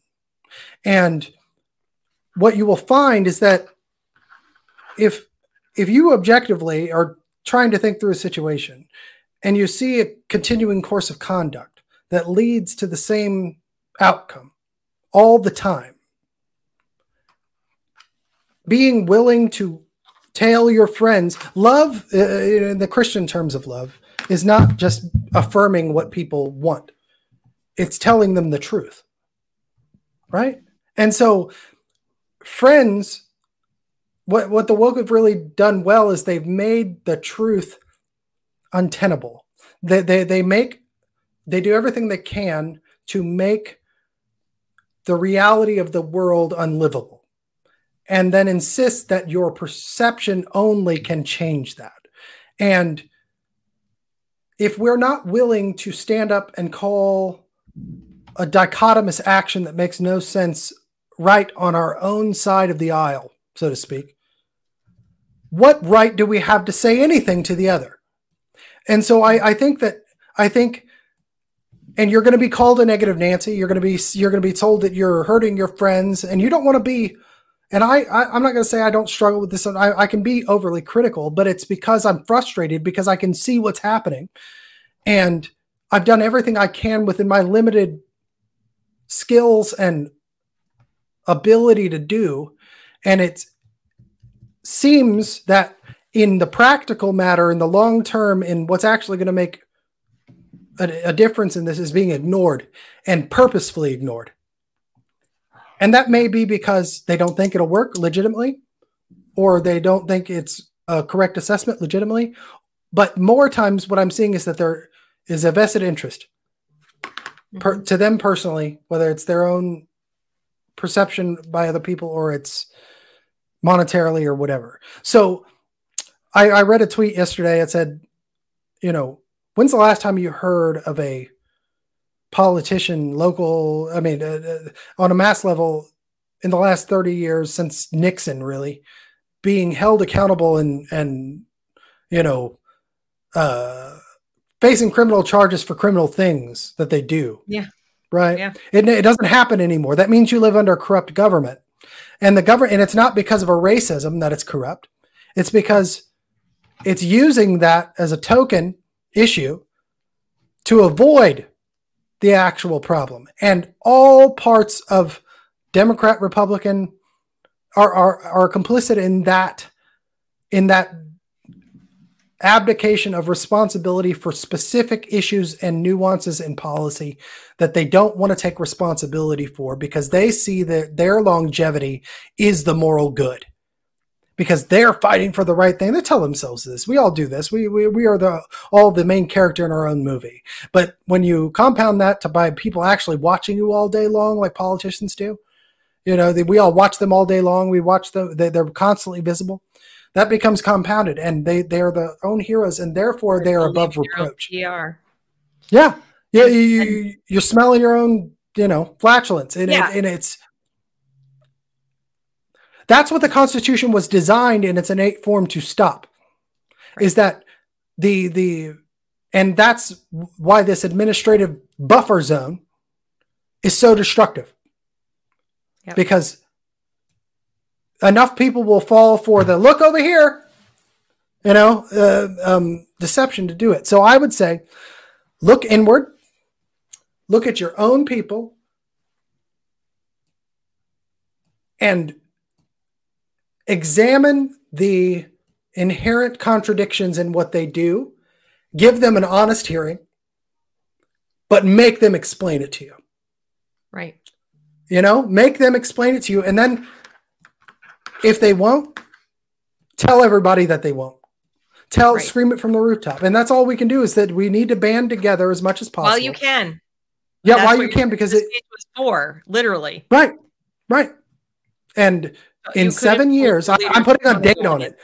Seven years from now, the people who did not, who weren't raised on the Martin Luther King idea of uh, equality under the law and that moral imperative that was so good for the country, I believe, will not be the dominant force the, the, they, they will be overtaken by, prematurely by a activist younger force that will be voting as a tithe, as a sacrament for their goodness. And that is I'll be what I'm 62. Where am I going? Am I where am I moving? Like Greenland? No. Like yeah, I guess I Costa Rica. Like where am I going? Because I don't want to be old in the country they're gonna run. I don't, and that's a huge going to be a huge problem because this is yeah. going to break Social Security. It's going to break the safety nets that the administrative state had right when they were first implemented. When you took care of the least of us, you know, if you want to do it that way, if you want to say that there's a moral good in, in the in the New Deal, and when they put in Social Security, that made sense when they did it because the living age was 65. So, it, eh, but let, let's take care of the people that cannot, because back then the 65 year olds that could work would still work. They wanted to work. That was implemented in their values. That's conservatism too. It's the it's the desire to work for the sake to of be work. taken care of. If I, right. I really don't, unless like, but at the same time, if I become sick or feeble or whatever, and there's nobody around, you know, that I literally can't yeah. work at the mercy of, the last thing I want is to be euthanized by some person who decides I'm a little too white to continue to live. Right. That I don't. That social justice mandates that I don't get medicine.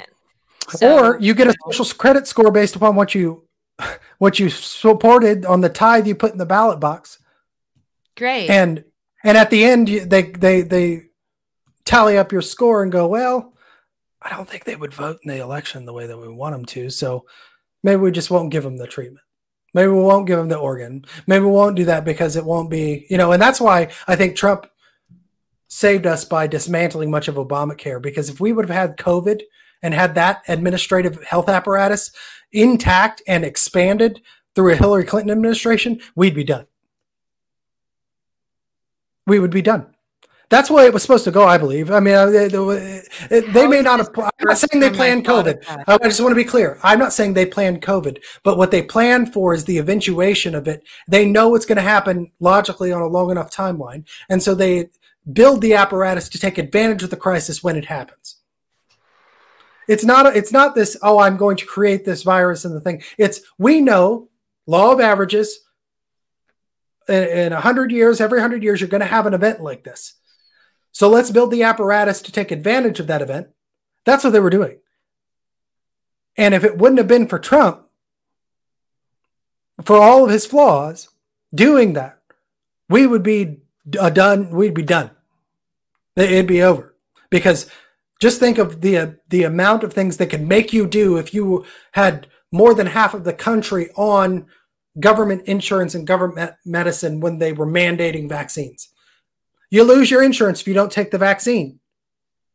You lose your insurance, you can't get your insulin. You can't get your chemotherapy. You can't get anything. And and if the only place to get that now is from the government, why do you think Canada turned out the way it did?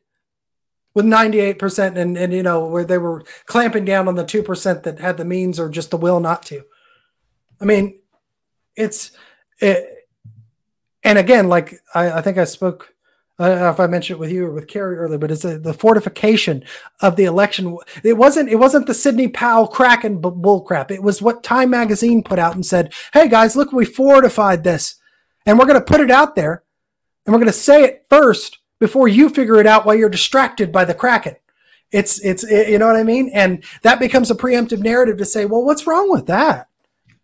What's wrong with that? And and the, it's they when when the WEF and those who who have said those things that they can actually hack the mind, the software of the mind, and get you to do things that you normally wouldn't do, they mean it because it's well, what verifiable. do people think this the SEL surveys and all the identity garbage is for? I take a kindergartner and I tell them what their identity markers are.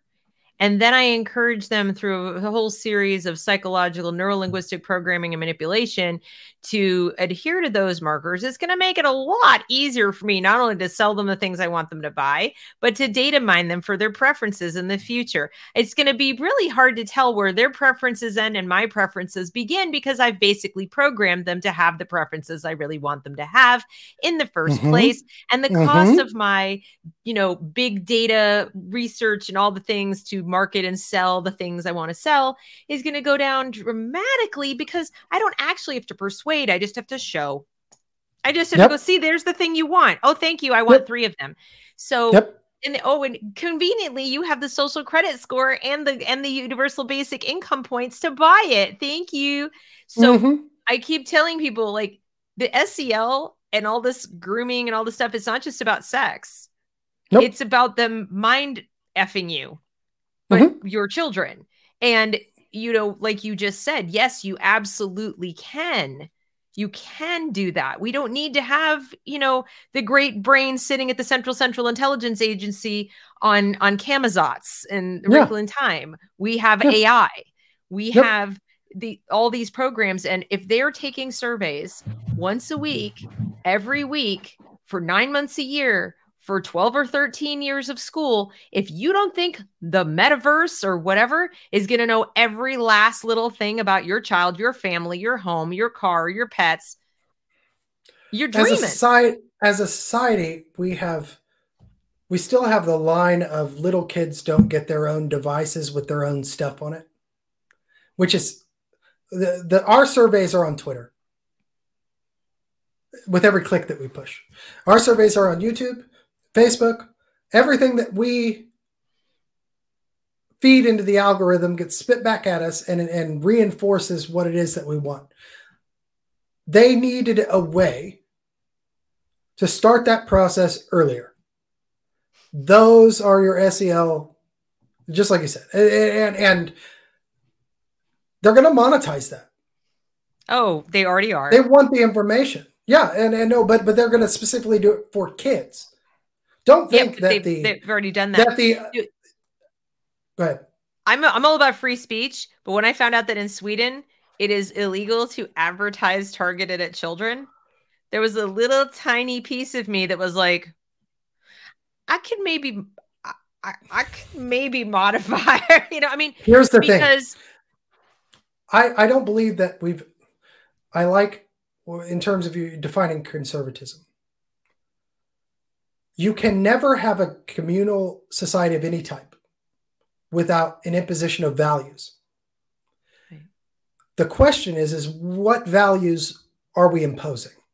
Exactly. Because even the perceived lack, and this is the actual conversation I've had with people on the internet, but but it's it's the imposition of values.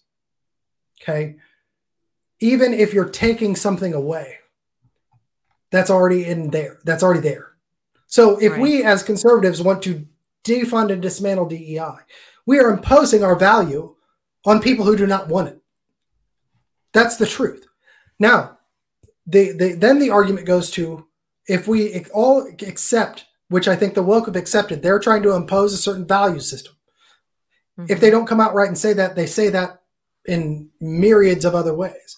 But they want this value system imposed. Now, we want our value system imposed.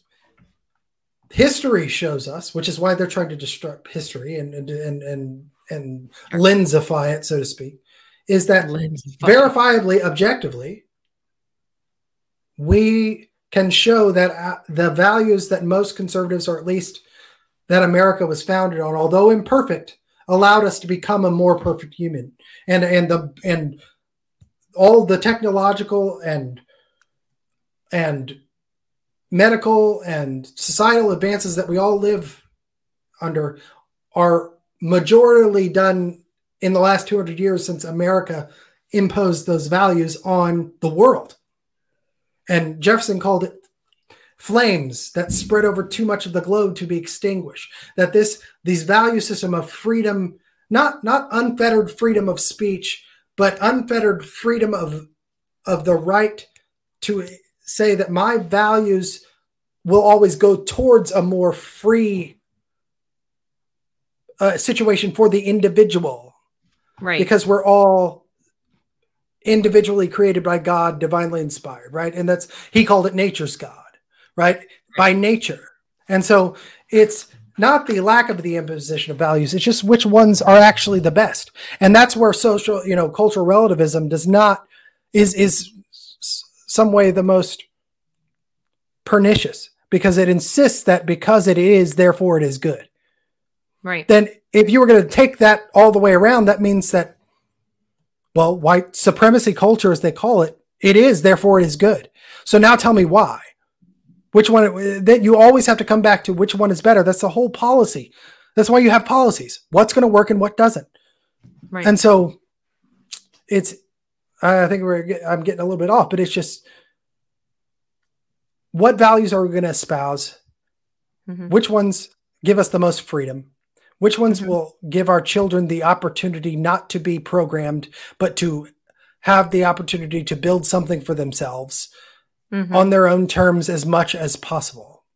Yep. We had yep. that. And we're losing it very and I literally think 7 years. 7 years from today. If we don't do something bold, which conservatives don't like to do bold things. So, well, even if the bold thing we do, you know what would be a bold thing right now is be a freaking conservative. And I mean, I don't consider myself like the conservative that people talk about. I consider the one I described, that's me. That I'm that girl. I'm not mm-hmm. the one who's kind of like, you know, only conservative when it comes to like these three issues or whatever. No, for me, it's a it's a way of looking at problem solving and policy making that has a very strong line, you know, with individual liberty. And then everything else is like, it's not about status quo, it's about my faith in individuals to innovate and mm-hmm. solve problems incrementally, locally. Mm-hmm. And so forth, because I look at history and that's how it worked. At a time when you look at like the greatest growth in the United States, we had the least amount of regulation and we had individuals able to trade and do that. Were there fraudulent things going? Was there snake oil being sold? Yes, of course there mm-hmm. was. But people and the market had a way of going, yeah, my friend got really sick from that snake oil. Don't buy it. Okay, I won't. And moving on, right? There wasn't, let's give a giant campaign. Yeah.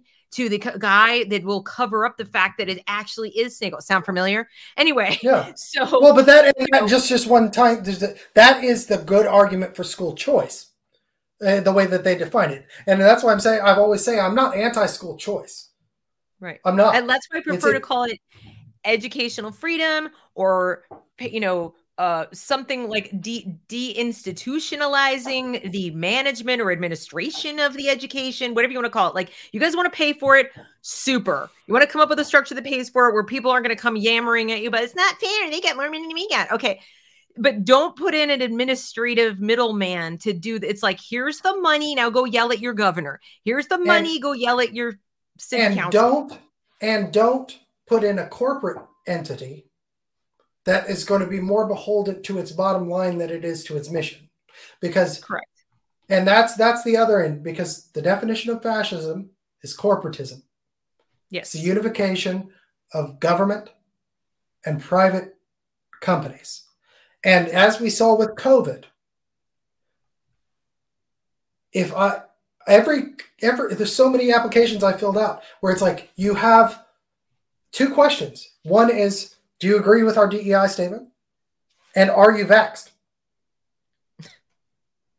Automatically, if I answer those two incorrectly, I'm done. I won't even get a hearing. And if I do get a hearing, then I have to espouse those things. You know what I'm saying? Like it's it's it, and there are already laws in place that could prevent that. But the people who are wanting to do something to keep their elections viable, want to do something. So they did it instead of just saying, hey, why don't we look at what we have on the books and use it? Right. you know what I mean? It's like exactly. And I mean that anyway, so we could you and I could probably talk we about this like, forever, yeah. All day. I just hope that the audience gets the message that DEI is the Department of Ideological Enforcement. okay, yes. it's not yes. anything else that mm-hmm. is comparable to the commissars in Russia, the Maoist government, you know, agents in Mao's China, whichever you want, or even Hitler's little whatever he had. It doesn't matter really which version of totalitarian, you know, tentacles you want to you you want to compare it to. As Bret Weinstein says, you're in that section of the library. Okay, go pick mm-hmm. whichever one you want, but that's what it is. It's not benign. There's not a nicer, gentler DEI. It doesn't belong there. It's a solution in search of a problem and lots and lots of money. It's a multi billion dollar industry um, that is making lots of people very, very rich and lots of children very, best case, confused, worst case, suicidal. So we need to start there at your local level and what don't be fooled by the Republican politician who may be engaging in what you're calling performative opposition where yes. it's like yes. I oh, don't look at what i'm doing over here making money with da, da, da, but you know here i'm opposed to it. It's terrible it's terrible but you know yeah i did a deal with these guys. But they're nicer. No. Right. It has to and, go. and, and examine your own internal I, I think it's conscious bias to say I'm going to be more likely to agree with this person because they have an R in front of their name or a D. Yeah, tribalism, right? Tribalism. It, and that and that's conscious most of the time. It's like you go and seek out the things you want to hear, and that's conscious, not unconscious. It's conscious. Yeah. So examine your conscious bias, not your unconscious bias. It's not unconscious and, at all. When you're tribal, you are. It's a it's a confirmation bias. Mm-hmm. I think X and I'm going to go mm-hmm. seek out the people who also think X so I can continue to feel good about myself. And it really if you're if you're ruthlessly honest with yourself, that is not that dissimilar from what the woke do. So as we said at the outset of this conversation, being woke is not a matter of, you know, left or right or Democrat or Republican. It's a worldview. It's also a personal view of, of yourself so if you if you're concerned with how children are forming their impression of self, their their version of that, first look in the mirror. Mm-hmm. Who defines you? You're an yep. adult. You have the capacity for rational thought that a seven year old doesn't have. I right? would love to have everybody go look in the mirror at some point privately. You don't have to tell us you did it and just say, like, how do I define me and where are those inputs? Are they coming from me or am I in any way beholden to external inputs to define me. And I mean above mm-hmm. me, like I'm a dad, I'm a husband. No, I mean like I'm this kind of person. I'm a Republican, I'm a Christian, I'm a this and that. Make sure those things are you chose 100% of your own free will and that you have this is what I would define as freedom. You have the right to continue to exist while saying no. Mm-hmm. So whatever that thing is, this is what I think of myself and how I see myself. If you changed your mind tomorrow and somebody in your life was like, oh, I thought you were this kind of person. Are you allowed to say no? And you say, What? I changed my mind. Yep. Okay. Or looking at those things that you are, are you allowed to say no about them? That's mm-hmm. how you know if it was free will. But if you feel like, well, I'll lose a friend, I'll lose my job, I won't have this, I won't have, that. I'll have to give this up, I'll have to give that up if I stop having these these biases, these these these tribal affiliations, then you're not free. Yep. You're no, literally you're put chains on yourself. No one did it to you. Eleanor yeah. Roosevelt was famous for saying that. Like, you can't be a doormat without lying down. Yeah. So get up. Right. That's exactly right. And don't be afraid if they're your friends to call out your friends. Right? That's the thing. If the thing I've learned over the course of my life, my real friends, if we have a disagreement, we're still friends after the disagreement. Correct. You know what I mean? And and if they're not, if they can't take it at all, or they insist that you are nothing more than a whiner or a crybaby or this, that, or the other because you are being uh, critical of of the method, right? And then they they pejorativize you in the same way the woke would. That's my biggest thing. If I see you using a woke tactic, like a, a woke um, way of just turning it on them, right? Yeah. on, on in within your own because the, this isn't new. It's it's narcissists and psychopaths and, and abusers have used thing. these tactics forever. We just have widespread. It's just spread out now, and a lot of people think, well, that can't happen across time and space, across million. Yes, it can, and it is. Yeah, and and with the Mass internet, it's even easier. Yep. somebody needs to go write the novel or screenplay for the alternative history where Goebbels has the internet. Yeah. Okay because and and for all we know there is a Goebbels right now. We just don't haven't identified me as Goebbels because we don't have the benefit of hindsight. But the point is that at the time he had to wait for his messages to be printed on a printing press or go on a radio ch- show and not everybody had a radio. So we, mm-hmm. we, everybody's carrying this around. Everybody's looking at messages 24 hours a day. It is actually extraordinarily easy to tap into the part of your subconscious that will allow you to be fooled by yourself. That's why I said, you know, suggest this extra. We all do it. We fool ourselves into thinking that we are making choices and we don't check that. And that's where the tribalism comes from. Like, no, no, no, these are my real beliefs and I'm a Republican. It's like, okay, cool. That's that's fine. It may well be true. But now go and ask yourself with this specific candidate or this specific leader or whatever, what they say they stand for, is that what you stand for? Yeah. And then when somebody comes to you and says, tell me why I should support school choice or tell me about school choice, whatever. Don't don't be concerned about telling them why you support something. If you sense they're coming at you demanding that you sell them on your values, no, you you don't have any obligation to sell somebody on your values. That's the first mistake I think that a lot of conservatives make. They think that I have to defend what I am against this onslaught. No, I think it works much better to say, why aren't you? Why are you for force? Can you explain why you are for the government running your child's education? Tell me why you are for giving money to people who don't work. Tell me why you are mm-hmm. for, like they want more stuff than you want. You don't want anything, ideally, right? Mm-hmm. You want to be left right. alone to live your life. Right. So don't defend. I'd like to be left alone. That's the end of the conversation. Right. Well, and that goes into the argument I hear all the time that, you know, and it, there's credence to it. It's not wholly false at all. I, but but that you can't be just against something and you uh, you have to be for something. Well, being for you can be for a lack of action. Yeah. Right. You know you don't have to be. Uh, we have imbibed this New Deal way of thinking do that in something. order to right you do something well no sometimes not doing something is the best thing to do but and conservatives are weird animals. They they they they want to look like they're doing something without doing anything. That's the thing, and that's the dangerous part. It's it because progressivism, by definition, always progresses left. It always does. Yeah, because it has no limit. Right. That's the direction you go where there's no limit. Now people say, well, the right. right, that's why I don't like right and left. But there's one side that has a limit. There's like a little line you can bump into it and bounce off the wall. Individual mm-hmm. rights, individual right. rights. The other one's mm-hmm. like full steam ahead off the cliff you know there's nothing there to stop you. And and because there's nothing there to stop you it will keep going until you hit tyranny. It, right. it there it, unless these people jump in front of the moving train and say all right you've you've had enough. That that's enough. We're done now. Go home. That they'll just keep going.